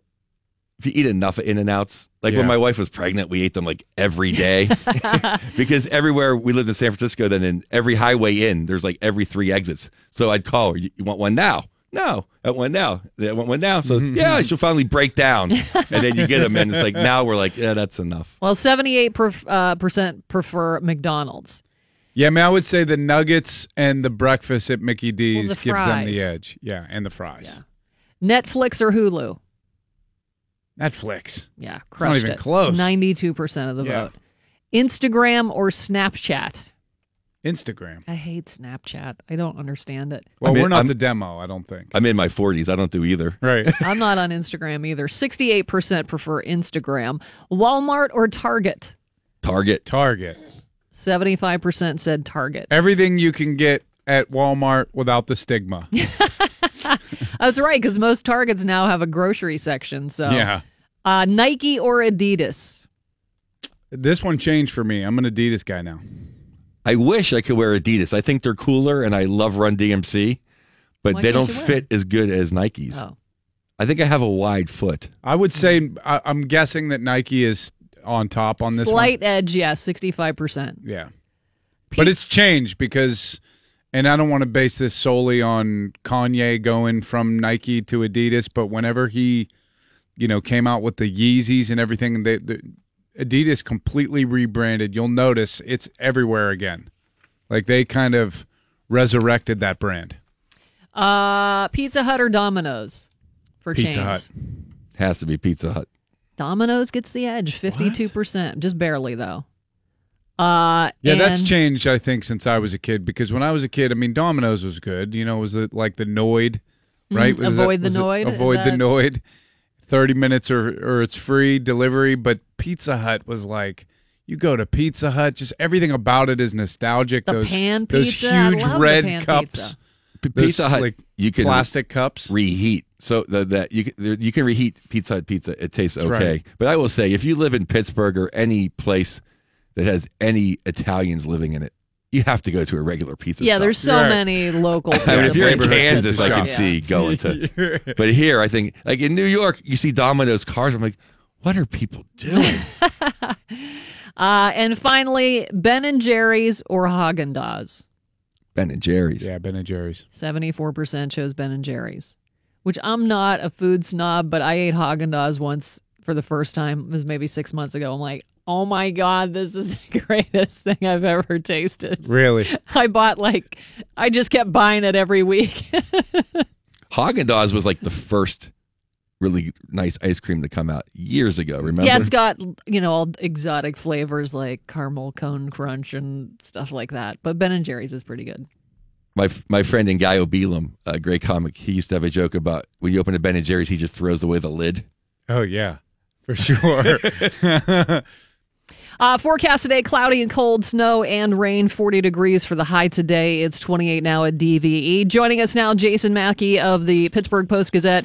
Getting ready for the Flyers and the Penguins. I said to Mike a little bit earlier, Jason, this morning, I, I don't know why I'm nervous about this series, and I think it's because the Eagles won the Super Bowl, and I'm afraid that the mojo is going to be on their side. Don't be nervous, Val. Okay. There's no reason to be nervous. This That's what- the year of Philadelphia. That's what Mike said. Uh, yeah, I mean, me and Mike are on the same wavelength there. I, I, if I look at this from a hockey standpoint, I can't sit here and explain any way that the Flyers should win this series. I mean, you know, we've certainly seen the Penguins implode in the playoffs before, and maybe that happens again. I just don't think it's terribly likely. You know, on paper, the Penguins are a much, much better team. Their strengths far outweigh what the Flyers can do. I, I just, I don't even, I don't see this thing going more than five games, to be honest with you. Yeah, and it really starts in goal, right? Uh, you know, say what you want about Claude Giroux's had a great year, Couturier, Gots to spare. They can't keep it out of their net. Yeah, and and I I think Philly has some pretty decent players. Just they're not terribly deep, and I think one of the areas you see that is in goal. I, I was just going through some of these numbers, Mike, and you know if we're going to look at Matt Murray and compare him to Brian Elliott, I'm not sure that's a real long conversation. Um, and even if it's if it's not Elliott, you know who do they turn to? Petr Mrazek. Give me a break. It's it's the same story with the Flyers every year. They don't have a goalie. Yeah, the last time we saw them, Jason, was in 2012, and I think they averaged 9.3 goals in that series. The teams, um, I don't, I don't see Philly holding up on that end, but but I do see Pittsburgh holding up on their end of the bargain as far as averaging that because they've scored what four or five goals every time they saw them this year. Yeah, I, I believe it's five goals in every game. Um, and you know, Conor Sheary's getting two. One game, the fourth line was was dominant. I remember that one. But the Penguins have had no trouble with the Flyers this season, and again, I, I just don't see them having trouble in a playoff series either. I think one area where the Penguins could have a huge advantage and rack up a bunch of goals is the power play. Um, the Flyers for much of the season have been one of the worst penalty killing teams in the NHL, and you know we've talked time and time again about the Penguins' power play. And honestly, if Philly gets itself into into penalty trouble, which I think could happen, I do think the Flyers might try to knock around the Penguins because it's their really it's their only recourse. And so if you go to the box and the Penguins can make them pay the way they have for a lot of this season, again, that you know, uh, putting up a five spot is not out of reach at all. Uh, Jason, what center is Coach Sullivan going to use to match up against the Couturier line? Do you have an idea? Yeah, that's an an interesting question. I the one thing that we've seen out of Sullivan, like he doesn't play the match game a lot. It's not like he has, you know, a, a shutdown line. Um, honestly, I wouldn't be surprised if he just goes best on best, and and it's Crosby or Malkin against the Couturier line. Um, that's that would probably track more with what Sullivan has done, and you know they love that Kessel Brassard that third line to kind of exploit some some weaknesses, and if you can get those guys out against um, you know, I don't know if you want that against Filppula's line or put them out against the fourth line for the Flyers, which is abysmal. Um, maybe that's a matchup advantage as well. Yeah, I read that Sid has not been on the ice for an even strength goals against this season against the Flyers. So I don't, Yeah. I don't think Hakstol wants any part of Filppula versus Sid. no, that's that's a pretty good stat.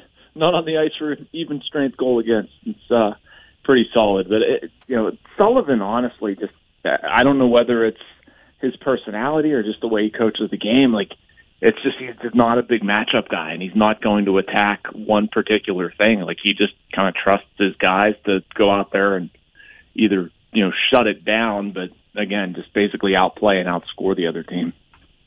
Jason, does uh, Matt Murray have to be the best player for the Penguins? That's a good question, Val. Uh, you know, he, he has to be better than he was in the regular season. Um, I, I think, you know, if he is the way he's been historically throughout the playoffs, um, they're easily good enough, um, if not the best team, you know, in, in terms of winning a Stanley Cup. So, I don't know. I guess the easy answer might be to say yes, he has to be their best player. A lot of times you, you hear the cliche of the goaltender being the best, but the Penguins do a lot of guys that, you know, Sid gets on a roll. Um, you know, the Flyers can't counter that. If if Malkin, Kessel, same deal. Um, the only thing that I look at Murray and say that I, I, absolutely think he needs to find his playoff form. I would argue that this regular season wasn't that. He showed signs of it, uh, but he also dealt with a lot of crap in the regular season with the concussion and his dad and uh, nicked up here and there. So you know he's healthy right now. It seems like he's got a little bit of an edge to him. Um, I I would not be surprised if we see the very best version of Matt Murray soon. It, and along those lines, Jace, if the Penguins are to have success again this spring, will it be because Murray gets better, because they get back on the attention to detail defensively, uh, that they follow the Sullivan credo of you can't score your way to a championship and they play really well defensively? Or will they fly in the face of the Sullivan credo that you can't score your way to a championship and end up scoring their way to a championship? I don't know. I I do have a t- like. I think Sullivan. There's some grains of truth there. Um, I don't think they need to be as good defensively as he wants them to be. He doesn't want Uh, to play him loose, though, right? So he Right, overemphasizes exactly. Yeah, it. yeah. I mean, it's kind of like how he's approached things with Phil Kessel. Like, just meet him in the middle. You know, they're not going to shut anybody down. They're not built to do that, um, and that helps Murray a lot too. And uh, there's been a lot of talk of like flipping switches and stuff. Like, is, is it going to be different in the postseason? And I, I actually do think that that is one thing we're talking about here. Like with being a different defensive team in the postseason. Yeah, because do, do you back check like did- you care? yeah, exactly. And it's tough to fake that. It's tough to fake that in December and January. And you know, when a defenseman pinches, the forward has to cover for. it. Like these are simple things. These aren't complex plays that the Penguins just, you know, when you, when your give a crap level is a little bit lower than it should be, kind of tough. I think it's an easy buy-in too when you're playing a team like the Flyers, who's aggressive defensively, like they have their guys pinching up and uh, contributing offensively, that to, to back check and make sure you you clear it out because you can take advantage of their aggressiveness. Oh, absolutely. And if you have Andrew MacDonald pinching or Radko Gudas pinching, I mean, Godspeed. That's not going to work out very well uh, for the Flyers in the Penguins' counterattack game. And that's, you know, if if the, the Penguins screw up and, and feed, Sullivan loves the term feed the other team's transition game, but it's true. And you're basically just giving short ice to the Flyers. The Flyers might have a chance. But if you're going to make them transition up with the group that the Flyers have on the back end, it's just, it's not going to work for Philly. What are the chances Brassard's going to play this series? I think he'll be back. Honestly, um, you know, I think it's the type of injury that and I mean back for game one. Um, he's been skating for a couple days, and um, it's the type of thing that they just don't want to didn't want to aggravate in the regular season. Um, so I, you know, I think he's back game one, ready to go. I'll be interested to see what Broussard does too. Uh, It's I too- remember. Go It's, it's too bad because he it just seemed like he was getting in the groove with Mm-hmm. the Penguins. Oh, absolutely, absolutely, and, and getting in a groove with Phil too, which I think was huge for him. Um, so, I, I think he'll be fine. Honestly, if the anything that concerns me with the Penguins, Derick Brassard is not one. Uh, I think he plays game one, and he's a big time playoff performer. I think he can add a lot to this team. I really do. By the way, getting in the groove with Phil should be a show on this ch- Oh, ab- but it's ch- gotta be on this by station. Yeah, right. It, it can't Only be deep cuts. related. no, no, I'm talking slow jams. Well, I wonder if he'll go on like the poker tournament run when Dear he God. retires. Oh, wouldn't it be hilarious though to see like Brassard and Phil Kessel going to the grocery store together, or something? like just doing like everyday tasks, you know, like clicking with Phil Kessel and you know how they order lunch or something. I don't know. Like that old Channel 4 c- commercial when like Paul Long spills his coffee. Yeah. The other guy catches it in Yeah. his cup. What do you think the over under is going to be on how many times uh, the Dan Carcillo Max Talbot fight is referenced? And Oh, him God. shushing the Oh. crowd and turning around the Oh, series. I've already seen it ad nauseum now. It's just all of these like references to 2012, and I get it, but I feel like we're just going to get beaten over the head with it once. And I guess maybe it's a hidden benefit of the Penguins playing. I think they're three of their first four are on AT and T Sportsnet, and the, the Sunday afternoon game is on NBC. But I don't know. It's just everybody wants to make this about Penguins Flyers, and it's bitter, and they're going to kill each other, and I don't know what else. And I mean, it's just not. It's not that way. There's some nastiness there. I mean, they're rivals, but it's not. You know, Dan Carcillo. It's not Talbot or Scott Hartnell or Aaron Asham or any of the mm-hmm. stupidity that existed before. It's just not. It's different league, different teams. Jason, who's your favorite in the East? you know what, Mike? I I have a tough time picking anybody ahead of the Penguins right now. A month ago, I would have said Tampa. I don't like the way they finished. Um, I, I don't. I don't know if Boston is deep enough. I know it's a difficult matchup for the Penguins, but the more and more this thing goes, the more and more I'm liking a Penguins Nashville rematch. Really. Jason Mackey of the Post Gazette, thanks for joining us this morning, Jason, and uh, we'll look forward to your reporting and uh, columns and on the uh, series against the Flyers here. Starts Wednesday. All right, Jens, guys. Thanks for having me. Thanks, Jason. Thanks, Uh, don't forget, we're giving away a pair of tickets to this Wednesday's game against the Flyers. You got to make a video telling us, showing us, demonstrating why you are the biggest and the best Penguins fans. Uh, get your video in by 5 o'clock tomorrow. All the information on how to submit your video and all the guidelines for the contest on our website, dve.com slash contests. Mike Prisuta is up next with a full sports report. It's the DVE Morning Show. DVE Sports. And Mike Prisuta for DVE Sports, the specifics of the Penguins Flyers first round matchup are now set and official. They had to wait until the Bruins and Florida finished things off last night in the NHL's regular season. It'll be the Pens hosting the Flyers at 7 o'clock Wednesday night and Friday night here at the PPG Paints Arena. Game three is set for Sunday at 3 o'clock at the Wells Fargo Center in South Philly. Game four Wednesday, April the 18th at 7 p.m. And then the if necessary stuff Friday, April the 20th in Pittsburgh, Sunday, April the 22nd in Philadelphia, and Tuesday, April the 24th in Pittsburgh. Uh, again, games five through seven have the asterisk denoting if, If necessary. needed. I'm not sure they're I going to hope need. we sweep these jagoffs. I don't think they're going to need seven for sure. I think it's going to be a relatively short series. Philadelphia does have uh, some redeeming social value. We've talked a lot since January about how hot the Penguins were in the second half of the season. Philadelphia went 34, 15, and 17 in its last 56 games.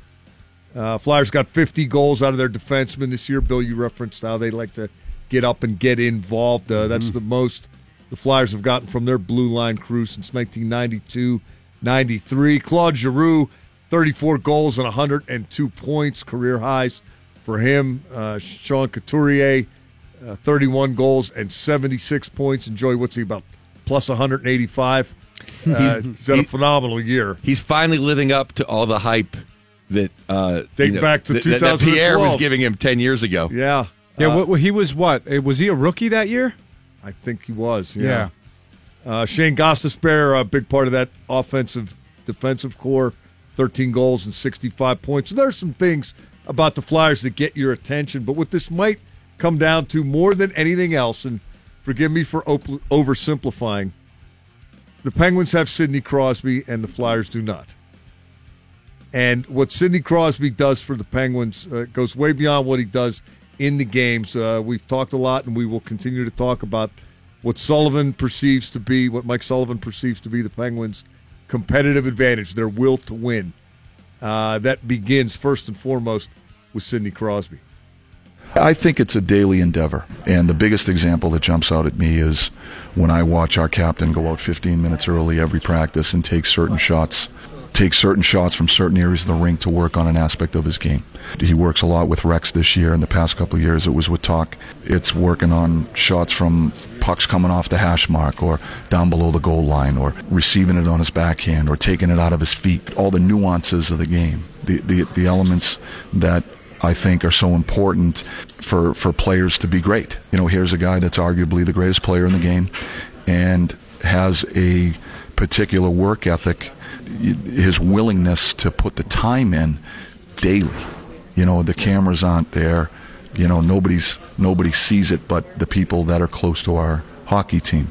That's the biggest example that jumps out at me of a real life tangible example of someone's will to win. The one season that always stands out in my mind of him doing that is when he said he was going to work on face-offs. Yeah, he usually picks something every offseason Yeah. that, that was not. Uh, he wasn't scoring goals uh, for a while there, and then he started doing that again. It's uh, you got your best player doing that. It's hard for the guys who aren't the best player not to follow suit.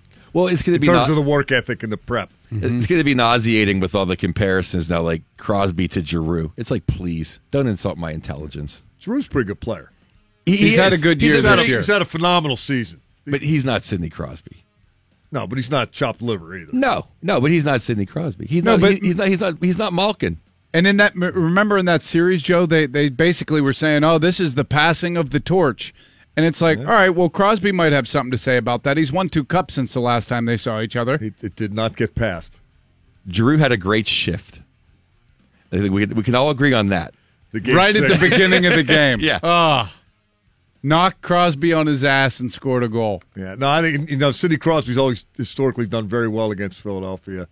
Uh, this will clearly have his attention. Not that you would expect the first round of the playoffs not to, but he'll be locked in. They'll be locked in because it's Philly and all this all this hype stuff about how contentious it might get. That's going to help the Penguins.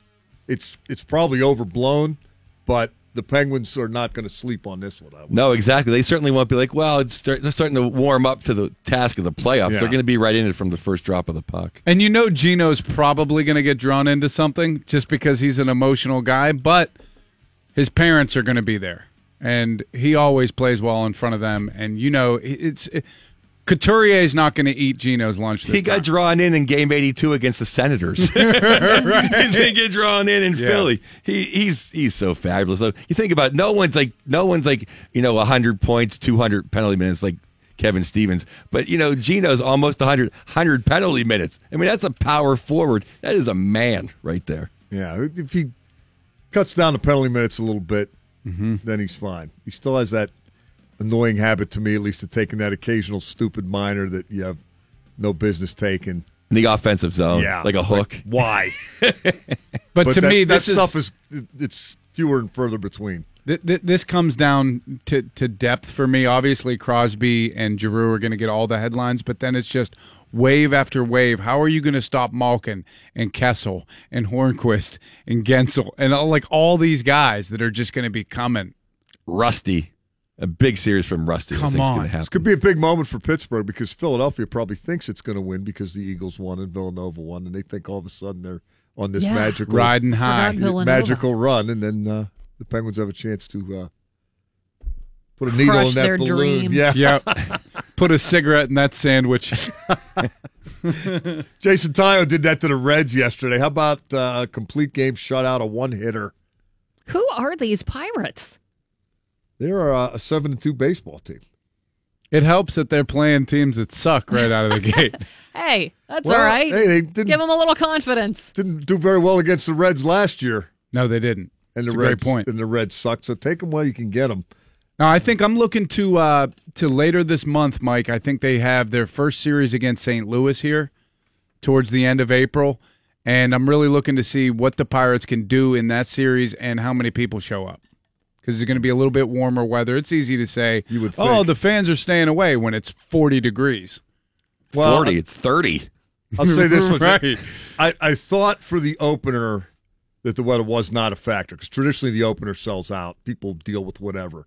It's almost a Sure. a rite of passage kind of thing that ah, you laugh about it if it's miserable and you just kind of suck was your way through. it. cold. Ga- any game after the opener and it's really cold. I, I went to one Saturday afternoon in Minnesota. It was 27 degrees. Oh at my first God, pitch. are you insane? A little bit, yeah. I, I was definitely inebriated, so that helped. But, uh, April baseball and bad weather is a challenge. But I, to your point, when the Cardinals come, if they're still playing well, and it looks like that might be an intriguing, um, semi-meaningful series, and the weather's good, and they don't draw, then you know that the people are pissed. Mm-hmm. Gotta love Taillon throwing a one hitter though. Oh, It was awesome. You beat anybody if The only guy that got a hit. hit was the pitcher. dominating stuff. They're in Chicago today. Uh, Ivan Nova against Tyler Chatwood. That's a 220 first pitch at Wrigley. Yeah, Taillon, I watched that game yesterday. It was awesome. He got a lot of help in the field, especially even to end the game. Dickerson had like a shoestring catch. It was pretty pretty sweet, but he threw 110 pitches and 80 of them were fastballs. When he when he's working the fastball like that and he has the placement, just ridiculous to watch. Know, it's a guy that uh, they've been anticipating great things. You know, come really going into last year, and then he had uh, the incredibly unfortunate situation with his testicular cancer. Right. Uh, he's good to go this year, and uh, boy, was that a dominating effort yesterday. Uh, you mentioned all the fastballs, Bill. Uh, Taillon, uh, 110 pitches, 67 of them went for strikes. Three ball counts. Three ball counts were rare. So that when he's on like Just that, had control. When it's that cold, pitch fast. yeah. And then they were, you know, they were kind of jagging him off yesterday after the game because the pitcher got the hit, and he's like, "I mean, I threw him a fastball. You know, we that's the only pitch that pitchers can really hit, and I threw it to him and challenged him, and he knocked it back at me. Yeah, two walks, one hit batter, and one hit allowed. That was it. Hell of a performance. at sports. Thanks, Mike. Joining us at 9.15, David Isaac. He is the Flyers beat writer for the Courier Post and USA Today. Gerry Dulac joining us at 9.45 to talk the Masters. Joe Bartnik with us the rest of the morning as well. Don't forget, your time is limited to get those videos in to win uh, tickets for this Wednesday's game between the Penguins and the Flyers at PPG Paints Arena. 5 o'clock tomorrow is the deadline. Just turn in a video telling us or showing us why you're the biggest Penguins fan, and you have a chance to win. Go to dve.com slash contest for all of the details. Again, deadline to enter 5 o'clock tomorrow. It's the DVE Morning Show. It's the DVE Morning Show. I'm Val Porter with Bill Crawford, Mike Prisuta, Joe Rakicki running show uh, the show for us. Our new producer Randy is off today. Joe Bartnik joining us in studio. Thanks for coming back today. We That's- appreciate it. Thanks for having me again. And great job on Friday night, dude. I went to the late show, see, saw you at the uh, the Benedum opening up for Billy Burr, old Billy Freckles, and you absolutely destroyed, man. Great Thanks, set. thanks. Yeah, thank you. The second show was second show was great. The first show was good. First show was good. I hope everyone had a good time. It was good. Second show was one of those. You know, Bill. You, Mm-hmm. you it's rock and roll. Oh, dude, it was it was electric, and that place is huge. I've never been in in the Benedum before. Oh, it's a yeah. We should. uh, Me and Bill usually take a picture, like looking up. It's beautiful. Beautiful. They have those huge chandeliers. It's amazing. Oh, yeah. It's so, so many beautiful theaters. Three thousand people just Crazy. belly laughing. and Burr came out and was, I mean, his new hour was just incredible. It really We is. I'm not just trying to shine them, but it really is. And it was funny because we got to go backstage before the show, and Joe had all these meats from the macaroni company. Meat tray. yeah. Well, that's when we come to town. We have to get on the strip. We had the uh, Pennsylvania Macaroni Company. Oh, yeah. I had spicy gabagool. We had soppressata. We had the sharp. You don't get the sharp provolone anywhere. But No, like Pittsburgh, New. York, Philly. Got the bread. We had the stuffed olives. Bill's always like Italians. Uh, you guys, the olives. I go, yeah, we see olives as an opportunity. My backpack still smells like garlic. and Crown. Look, Joe had Crown. This made me laugh so hard. All right. Joe's like, we're, we're going like right next door to a bar to have a couple beers afterwards. And Joe's like, anybody want a roadie? And I'm like, nah, man, we got, we got like a 10 step walk to the bar. And Joe walks into the bar with the red cup. And not only is he not trying to conceal it, he's asking like the waitress, where he can sit using the hand with the cup. He goes, Where should we grab a seat? Like here or there? And then nobody said anything to him. And it was great. We just had a blast all night and uh, we took it deep. Went back to Randy's house. You greeted Saturday morning. Oh my God. They greeted me. Yeah. Well, you know, if you've had a few pops, how you might wake up with your clothes on. Sure. If you had Who a few, hasn't? If you had a few more pops, you might wake up with your shoes on. Okay. Yeah. I woke up with my backpack on. Were did you fall asleep at Randy's? yeah, I don't know what happened. I literally woke up and I, I thought I You was at the hotel and I was on Randy's floor. Because you asked me when you came in this morning, hey man, uh, do you remember leaving on Saturday night? And I said, or Friday night? And I said, yeah. He goes, oh, because I don't. And mainly because I didn't. Yeah, That I was- don't know that what was happened. Nuts. That is definitely not the first time that's happened at Randy's house. No. Not to me either. Maybe not this month. I I've mean, I've definitely passed out at Randy's before. And he was put like I was in too bad a shape to even be put in an Uber. You know, because he was doing that for a couple people, like just calling Ubers and and You sending can't. people out like Maybe he was just saving your carrier wife from pigeons. Huh? maybe he was just saving your wife from you. No, that's true. Yeah, that's that's a good call. that's probably what he was doing. His basement is a black hole, though. Oh. When, once you go down, you don't come Oh, back yeah. up. He's got the, you know, the he's got the beers, and the funniest thing was is Randy brought down like some beers. I think it was he brought down a couple Stellas, and he goes, Joe goes, all these bougie beers. Don't you have anything for a man? And I was just like, oh my That's great. this is hilarious. Ah. and then we just laughed. I laughed till like three or three thirty, four o'clock in the morning, and I'm just I I don't go out like that anymore. I was banged up for the entire day Oh, I bet. I was in bad shape. I was banged up too, but first we had to go to Primanti's. Then we went to the Of macaroni course. company because Bill just wanted to go see it again.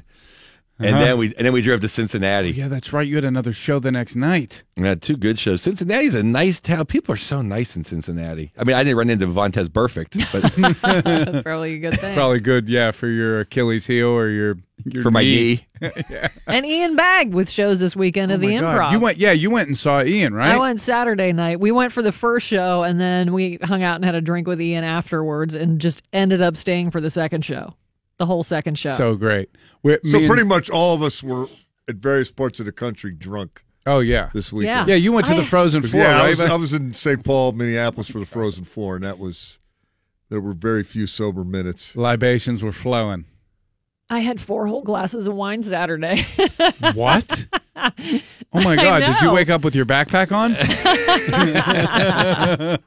I've never heard that. I That's know. crazy. I didn't even want to dance after No? four glasses of wine. I I- feel like dancing. I feel like throwing up. But yeah, he had great shows at at uh, the Improv all weekend long. Awesome. So yeah, I fun. saw Ian. I saw I saw Ian Thursday night. I saw Bill and, and Joe And on Friday night. You had a show Saturday. I had a show on Saturday at the at the uh, in Mayernik Avonworth. Yeah, the Mayernik Center. Nice little ski lodge they have there. and uh, I got to perform with Sean Collier and Jeff Kunkel. It was an awesome crowd. It was for a good cause. And and then you know Sunday I was just recovering. Done. Like I was just out of commission. And and my my uh, my wife and my daughter got to go to see Pink on Saturday night. Big- And it was big weekend Kennedy's first concert. Yeah, it was it was awesome. a lot of stuff going on. You have a show this this Saturday too. Yeah? I'm going to be at the Arcade Comedy Theater with Sean Collier and Ed Bailey. That's for one of his present shows. Cool. Yeah. Get people out to see that show. So Uh, you're digging that first round schedule. Loving it. Thank you, Florida Big Panthers. Florida Panthers Yeah. fan last night. Coming up uh, at 9.15, we'll talk with David Isaac. Uh, he is the Flyers beat writer, so we'll get his thoughts on the series. It starts on Wednesday. Gerry Dulac at 9.45. I'll have news up next. It's the DVE Morning Show. It's 29 degrees now at DVE. I'm Val Porter. The attorney for porn star Stormy Daniels is again trying to depose the president about that $130,000 in hush money his client allegedly received to not discuss an affair. The reported payment came right before the 2016 election, years after the tryst in question. The motion filed in federal court in California yesterday is the lawyer's second attempt. A previous motion was stopped by a judge because of a legal paperwork technicality. The motion also seeks to question Trump's lawyer, Michael Cohen. Daniels said she signed the non disclosure agreement, but that it is not valid because Trump never signed it. Facebook will begin letting users know today whether their data was shared with Cambridge Analytica. Users of the social media giant will see a protecting your information link at the top of their news feed with information on how to prevent their data from being shared. Users who have already had their data breached will see an additional message which reads, we have banned the website This Is Your Digital Life, which one of your friends used Facebook to log into. We did this because the website may have misused some of your Facebook information by sharing it with a company called Cambridge Analytica. Uh, that company was a political data mining firm and is accused of collecting data on 87 million users to influence voter opinion on behalf of political groups who hire them. Uh, the guy who started that company says it's probably way more than that. Facebook CEO Mark Zuckerberg will be before Congress on Wednesday. And YouTube is facing accusations that it is illegally collecting data on children. A complaint filed with the Federal Trade Commission says the Google owned company has violated the Child Online Privacy Protection Act. That law requires parental consent for collecting info on kids under 13. Kids that young aren't technically allowed to have a YouTube account, but millions of children watch content aimed at young people on the site. The complaint alleges that advertisers have found ways to target children.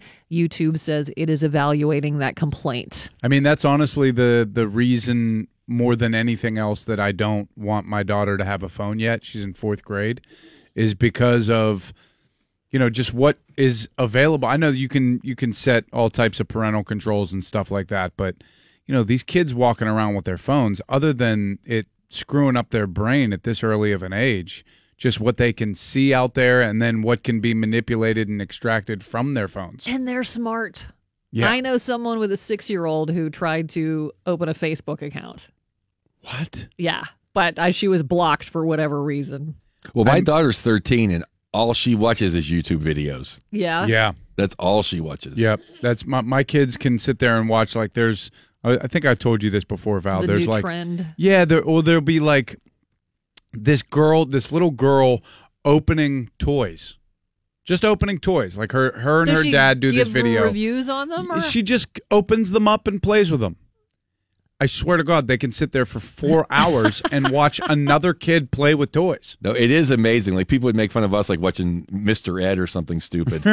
Well, the kids today watch really stupid stuff as well. So stupid. The kids today watch other kids playing video games. I know. And I'm like to my daughter, I'm like, it's bad enough if you want to play video games, Yeah. and not go outside and shoot hoops. But now you're just watching other people play video games. Like go outside. Whenever I was growing up, like I watched other kids play video games, but that was just like my jagoff friends that wouldn't let me play when I was at their house. Well, right. You were in the same room. Yeah. You weren't watching. Sitting on the bed waiting to get a turn. Like, Yeah. come on, dude, give up the controller. Well, and I think there was some weird trend for a while of watching women eat, which I'm sure is some weird fetish. Mm-hmm. But Oh, did you ever see? Oh my God, I can't remember what they are now. This is there are there are dudes out there who are obsessed with like super obese women, and they want to just feed them. And there's videos online of them basically just feeding these women. You know, just like, hey, I'll bring the party. I got all the snacks. That is And just I'll feed you, and I don't know with a catapult like a catapult petting at some zoo. point. Yeah, right, right. we go to South Park. Remember getting like attacked by a llama or something when I was a little kid. I'm Uh-huh. still scared of wild animals. Bill was stunned to find out there were buffalo in South Park. Couldn't believe it. Yeah, are they still there? Yeah. Yeah, we just went to see them a couple months ago. The same guy still there. He's like 105. well, no, I was also stunned to find out that they can run 35 miles an hour. Val seemed to think that that was just common knowledge. I was like, what? That And shocked that was me. your exact reaction. What? What? I was just shocked to think of those big ass animals trucking like Thundering that. across the plains. Well, they live. They have them on that reserve that's like a hillside. yeah. So it's not like they have a lot of flat land where they can, you know, pick up some speed. Like they probably don't want to. All you would have to do is juke one time, and they'd break their ankles and do 18 cartwheels down the hill. what kind of fence is it? It's a big one, like a tall chain link fence. Okay, it's a strong fence. I was in Alaska. I went to a game reserve one time, and they had all these animals. It was cool. They had like eagles were like pigeons. They were everywhere. we're driving around, and there were some grizzlies, and I guess they were kind of well fed. So they go, get on, take a picture. No, Oh we, I was God. very far away. They go, okay, get take a picture. So I kind of, okay, wave, boom, great picture, something fun. You know, hey, look, I was in Alaska. Yeah, the wildlife. Yeah. Then there was a couple moose, and they were a little bit closer. they were the size way. of SUVs. Oh, I know. Oh, and I got out. And I was, they're about to take the picture of me waving. That thing snorted. I jumped about 500 feet and ran. I've never been so scared in my life. Yep. These are huge. They're the size of an SUV. Like I know. I. y- It's so funny that you say that because moose is one of those animal where you ju- you know you see you see them on TV or something. You never you just don't have that animal in your mind as like oh my god that would be scary to see You in have person. no perspective on the size. This oh. family took me on a ski trip back in the day. It was right around Christmas, and we went one of the most awesome trips I've ever been on. Uh, they took us snowmobiling through Yellowstone Park, and all of a sudden we come around this bend, and there was a moose, and the the the kid's mom who brought me on the trip saw the moose gunned the snowmobile and gunned it like right into a bunch of other snowmobiles. And there was like this huge wreck because it was so scared like just to see it in person it you know that the the world's biggest horse that they have like at the Butler County Fair Yeah. or something where it's like an 8 foot horse that's what these moose are And they have giant horns. it's I don't Huge know how they attack you I guess with their horns It is the size of an Escalade. Yeah. Like it is so. And the fence was like a fence that you wouldn't. You'd be scared if like a collie came running at you. it was like one little barbed wire, and I'm just like, yeah. yeah let's get out of here Well, speaking of wildlife, an Ohio man must not have any shoes or rolled up magazines at home. That was probably the only way to explain why he tried to use fire to kill insects and ended up burning down his house. Uh, it- this happens way more than you would imagine because I feel like I talk about it like five times a year. Investigators say the homeowner was fed up with insects crawling around his two family house. He tried to fix the problem by lighting them on fire. But the blaze started on the second floor, quickly spread. Both families inside the house were able to evacuate safely after the fire, which caused an estimated $20,000 in damages. The local fire chief issued a reminder and a warning saying, we always recommend to have a professional if you have a rodent or insect problem to alleviate that problem and not use open flames. Yeah, I mean, was he using the uh, the white white trash blowtorch? With I don't know lighter and some did. Aquanet. Yeah.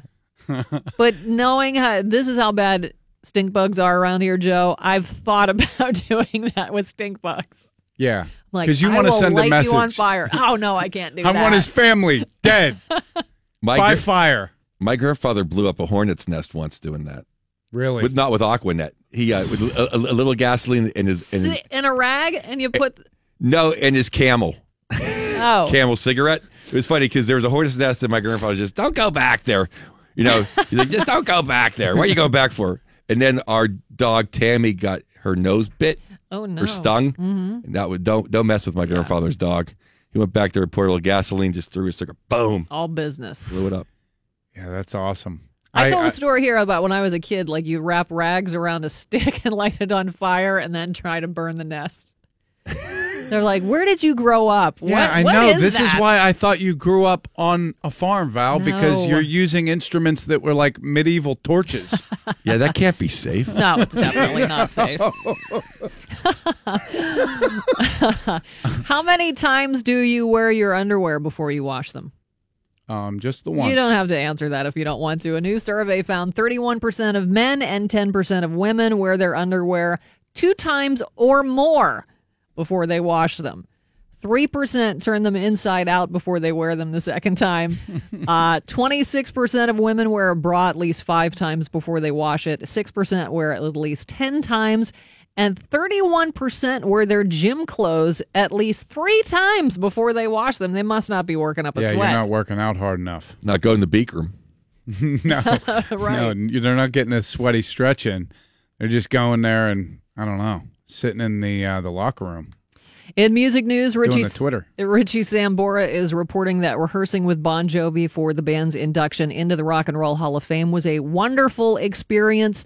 The guitarist said in a recent interview that it felt great to see everybody and that the reunion wasn't awkward at all. He said the chemistry came back really quickly.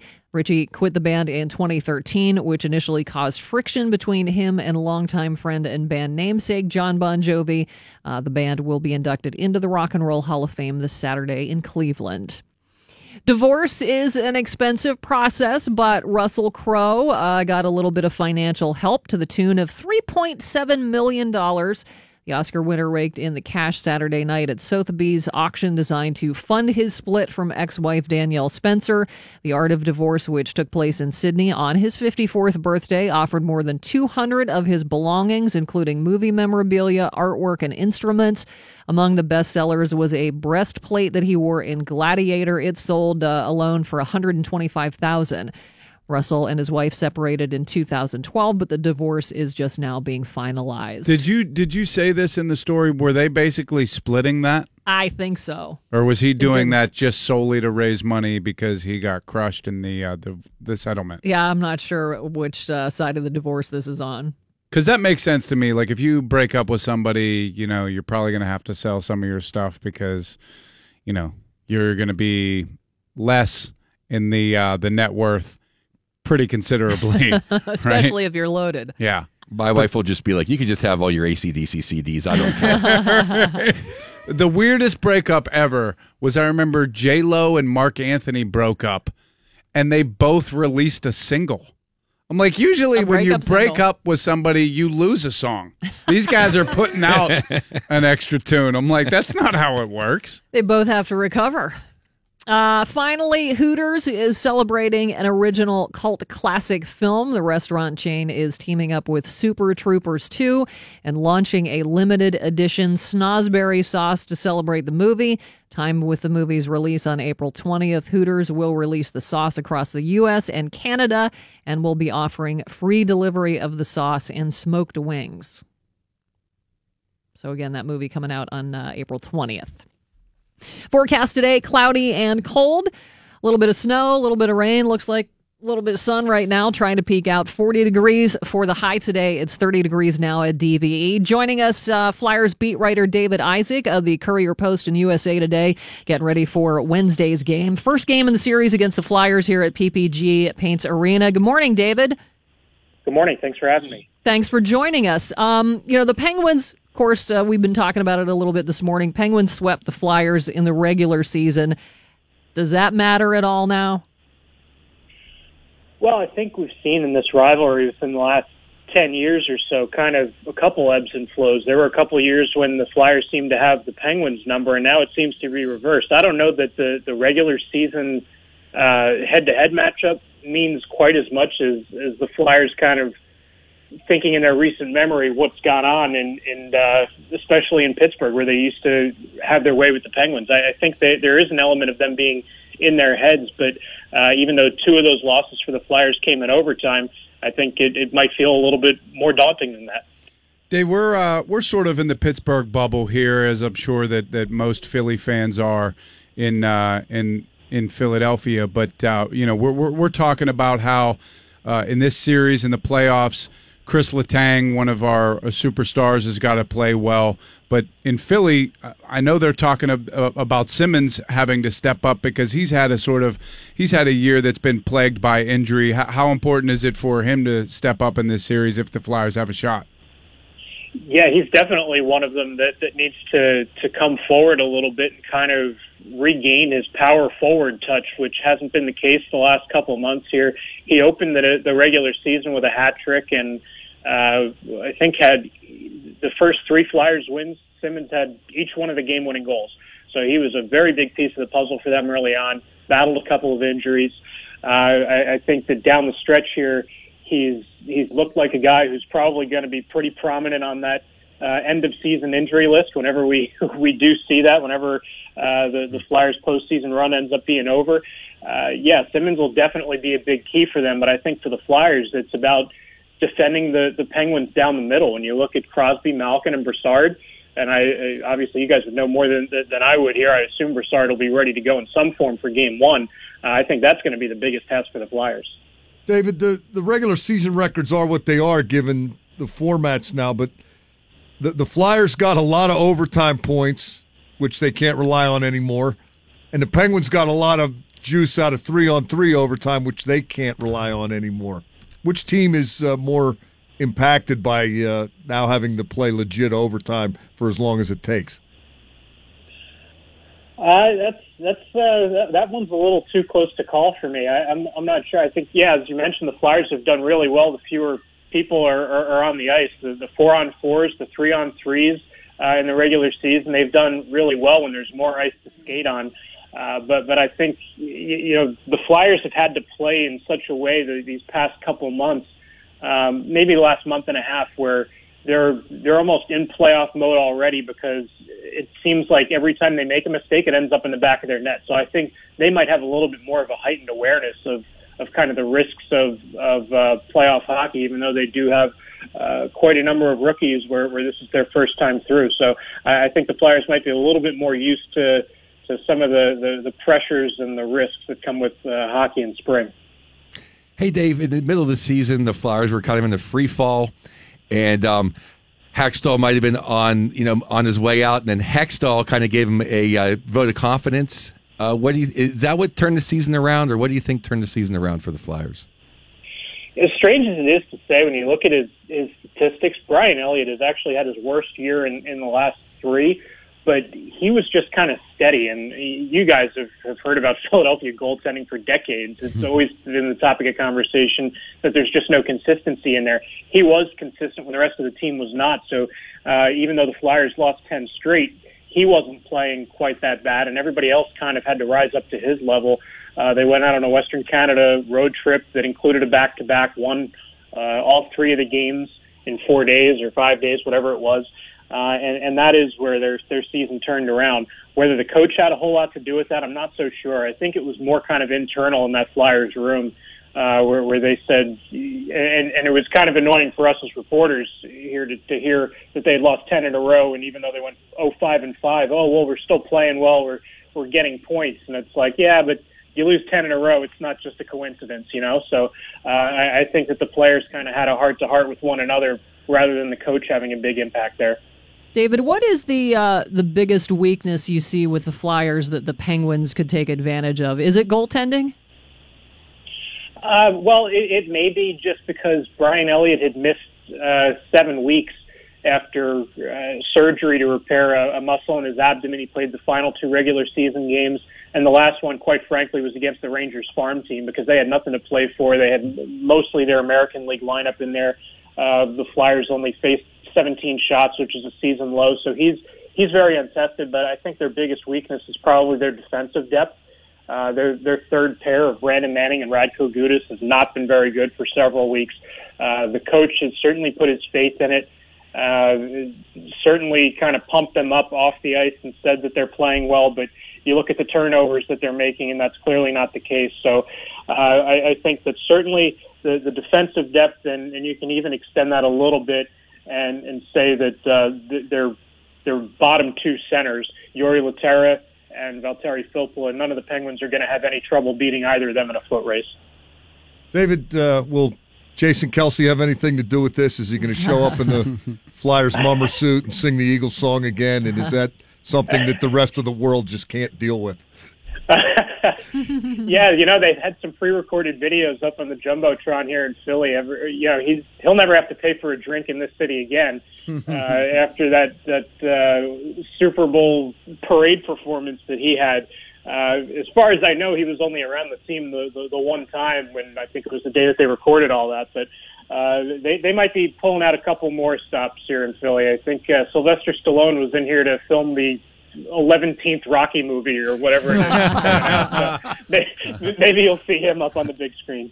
Flyers fans must just have such high hopes for this series because of the Eagles' win in Villanova.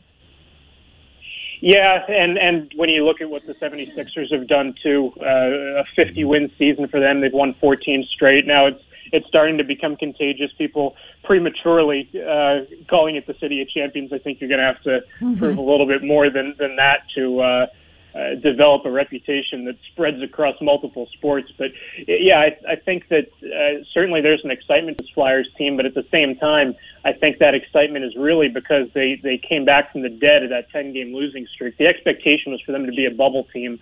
Um, I don't know how many in this city really expect them to beat the Penguins, though, just because they're the two-time defending champions. Because so much has changed on on both rosters, and quite frankly, in the NHL uh, since the the last time they met in the playoffs six years ago. This rivalry is not as nasty and vicious as it used to be, is it?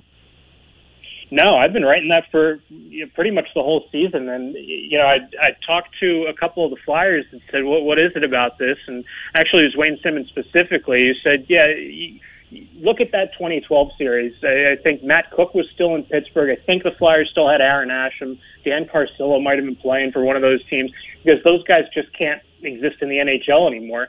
Uh, obviously, the Penguins started the year with Ryan Reaves, and and he ended up."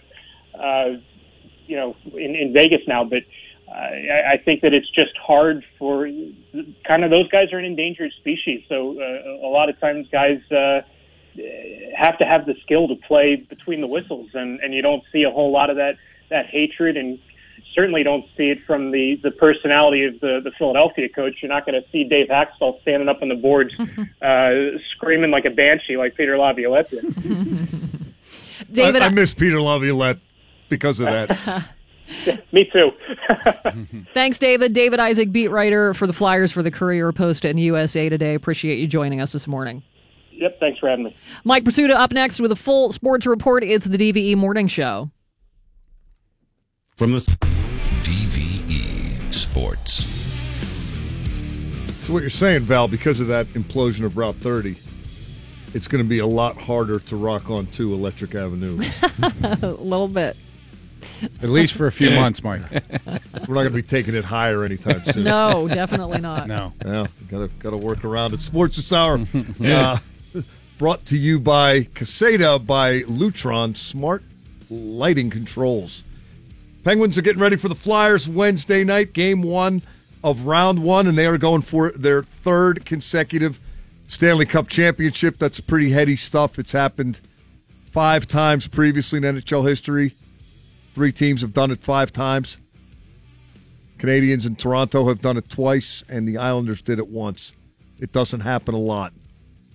Uh, three-peat, a, a pretty special achievement. Especially now in the free agency era. And, and the cap era, uh, Penguins uh, doing some historical things of late. How'd they get here? Why have they uh, done what they've done? Why are they continuing to do what they do? Let's uh, let's rewind back to the first round, or actually, to be uh, more accurate, the days between the first round and the second round in 2016. Mike Sullivan had gotten here the previous December. Then the Penguins beat the Rangers in the first round. They were getting ready for the Caps in the second round. And I talked to him about how and why he was able to get the Penguins mentally tougher, to get them uh, more resilient, and get them able to compete the way he obviously had at that point. Here was the response. Again, this is before Sullivan's first cup on what had changed. It was something when I when I took this team over that I challenged our guys um, to become a more resilient group, and it was it was based on my experience of coaching against them for a number of years uh, when I was coaching with the New York Rangers, and I felt that that was an area where we could get better, and so uh, we challenged our group in that area, and I think it has become a strength of our team, and I give Um, full credit to our leadership group, starting with Crosby, um, but certainly our, our veteran established guys, Geno, uh, Matt Cullen, Chris Kunitz, Chris Letang. These guys have taken the charge, uh, taken the lead in that regard, and uh, they've done a tremendous job. I, in, in my opinion, they they play through a lot. Uh, they're elite players. They play through a lot, and they've had an unwavering focus here as far as trying to play the game the right way. Now, unsaid, but obviously implied, is they were soft. Yes. Uh, you, you've heard coaches speak for a long time.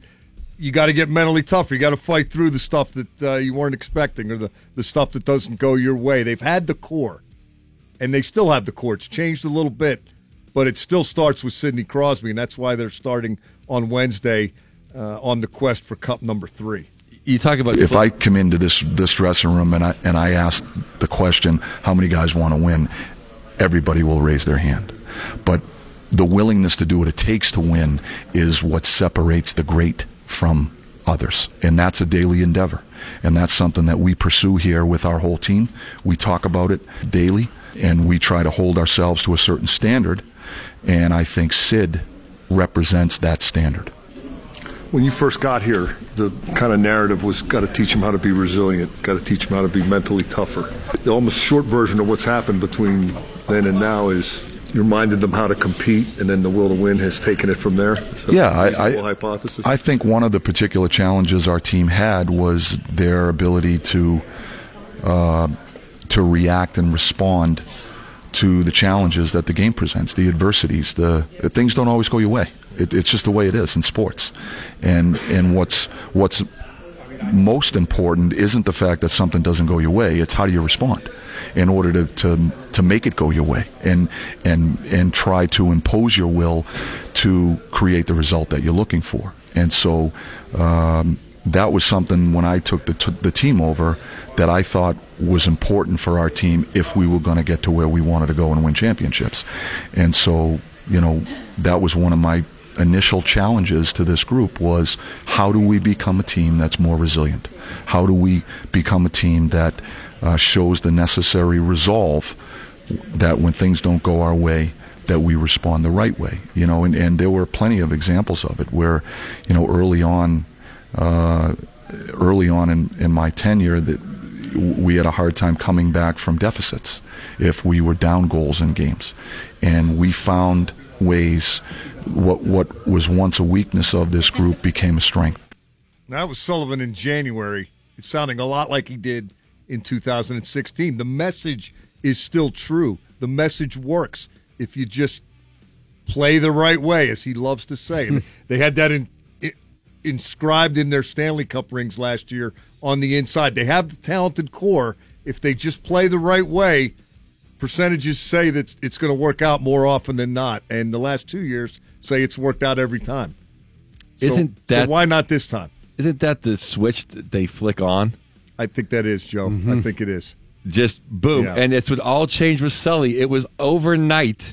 All of a sudden, you have Almost, wasn't it? Horny, Rusty, these guys coming in. Yeah, who cares? They get hit, cheap shot. They just keep coming at you, and, and no whining. It was it, it changed like instantly. And here's to me the genius of Sullivan. It's not uh, how they dial up the forecheck or which defense was playing on the left or which one's on the right. He pushes these guys' buttons and he comes in and inherits a team that he knows from coaching against. You can get under their skin and get them off their game. Yep. And they'll fall apart. Yep. Like a a cheap suit. Fold like origami. Because that's what they are. And he doesn't come in and say, you guys are weak, you guys are soft. He says, we have to be more resilient. We have to have more resolve. And then as soon as it starts happening, he credits the players for being that and credits the leadership group. And it's just flowed since Good then. He- he- yeah, he is. Uh, he's really been the right guy in the right place at the right time. And he's taken it. Uh, the core is basically the same. And they had some good teams after 2009 that didn't win with, with the with the 2009 core, and now that's changed a lot since then in terms of personnel. But you still have Crosby, you still have Malkin, you still have Letang, you still have some big time performers that if they're just committed to the cause, Horny for James Neal. what a move! I uh, honestly, like I was going to say that that's probably the the number one piece of Sullivan's legacy to this team, the way he just got them all to buy in to change their game just a little bit. But Rutherford has to be mentioned in all this too because he basically said, "All right, now we need guys that are going to play like this." We, that he went out and got speed and grit. And the, the drafting, and a lot of it was done by Ray Shero, and these guys have started to to It- find their NHL strides now. Uh, talking about the the Rusts and the the Conor Sher- Shearys and uh, his willingness to play young guys too. Not like ah, these guys we're we're gonna trade the trading deadline, get a bunch of old grizzled veterans that haven't won anything. No, let's let's play let's play the young kids. Dumoulin, he came in just great, and I'll tell you what, Gonchar, Sarge, what a re- remarkable job he's done. Yeah. He doesn't get enough credit. You're right. Um, th- this is a team that you know the intangibles matter and the, the, the all the stuff that it, it can sound cliched when you talk about commitment and attention to detail. You hear it so much, it it almost you almost get numb to it if if you allow yourself to. But that's really what separates. uh, What did Sullivan say? There's there's a difference. That's what separates those who are great from everybody else. And there's a lot of talented teams, and there's a lot of teams that are capable, but the Penguins have a track record of performing, and they they maximize their potential. Uh, if they do that again this postseason, they're going to be a tough out. I, I, And you know what I think is going to come into play, honestly, Mike, is now this the, the way that the Penguins have just rolled in these last two cup runs is we're going to start to have some of the Patriots effect, where if we get up in a series or if we get up in a game, teams just crap their pants and don't know what to do, and they just give up a stupid goal or you know try a little too hard and give Yeah. up all these odd man rushes. Yeah, and that's another one of the points that you hear Sullivan reference a lot is the pushback when you know give up one, don't give up two or three. Find that situation in the game where it's getting away from you and get it back before it gets out of hand. You know, that's what you think about every series. Sully's 8 0. You got to beat oh. Sid and Geno and Mr. Murray, four out of seven. And while you're worrying about those three, you got Phil the Thrill shooting a, a crazy release wrister. How about I right mean- in the back of the net? I would think at this point, I, I would perceive the Penguins to be an underdog in an Eastern Conference final against Tampa or Boston, but there's a lot of hockey to be played between now and then. That could change. A- absolutely.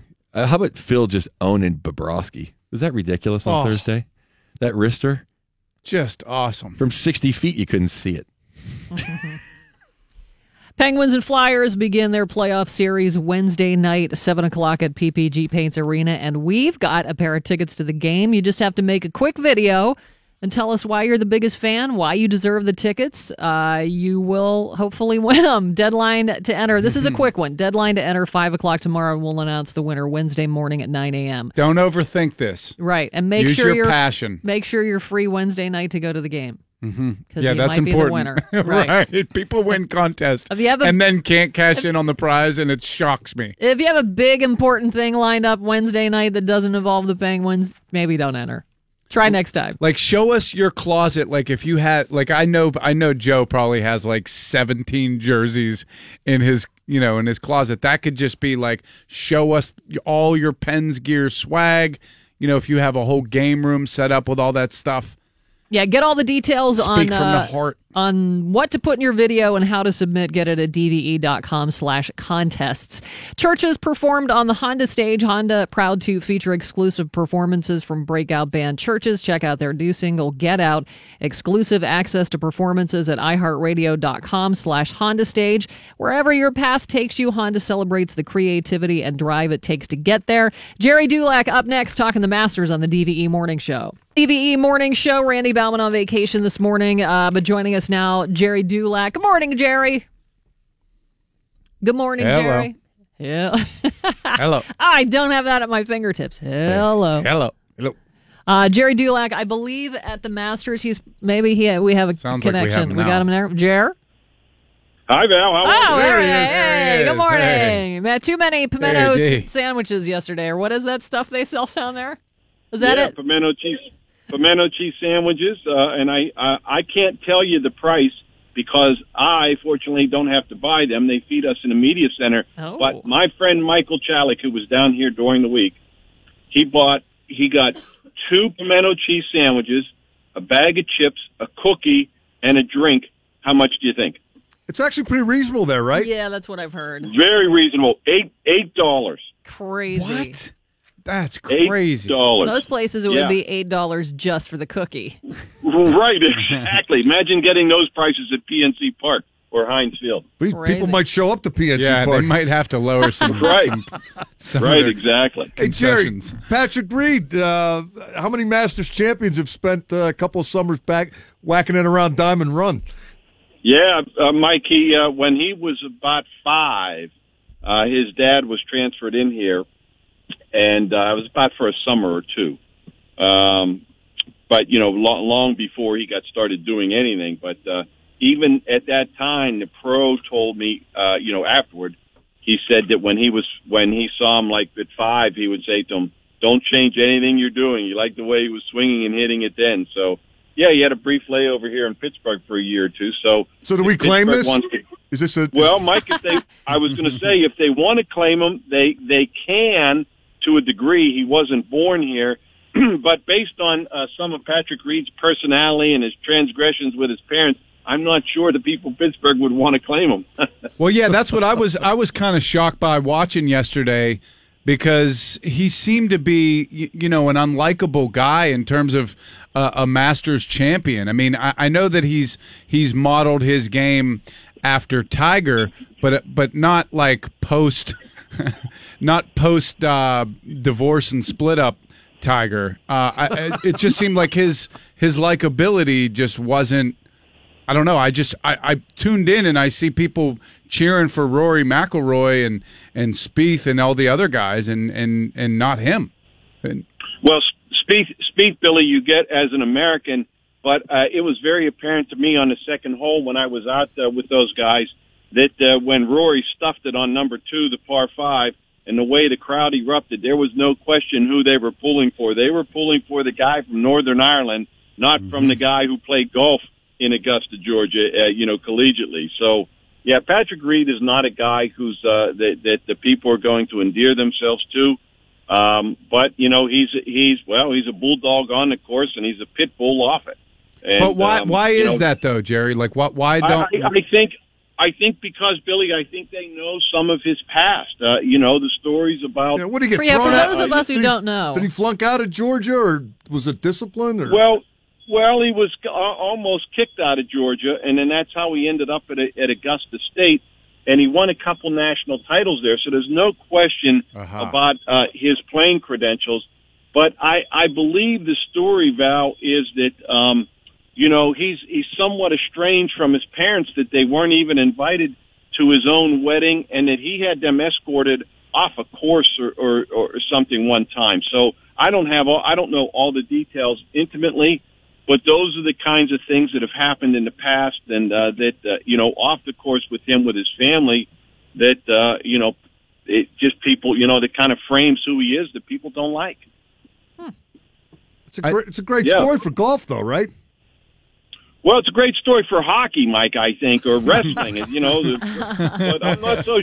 I'm not so sure about golf. But well, no, uh, hey, if they're golf tuning needs in, a heel. If they're tuning in to root He against the guy, they're tuning in, No, right? they, no, Billy, they had a heel with Tiger, and now Tiger's warm and fuzzy, and everybody allegedly likes him because he smiles on the on the golf course. But uh, hey, hey, you know, Patrick? Reed won the won the Masters, and uh, I give him credit. It was impressive how he played for four days, including yesterday. He never really blinked when he easily could have. When uh, those guys were chasing him, uh, you know, particularly Jordan Spieth. Now it's a breakthrough for him. Is it? Is it oh, just a one? You know, it was his weekend, or is he on another level now? And is he going to be around for a while?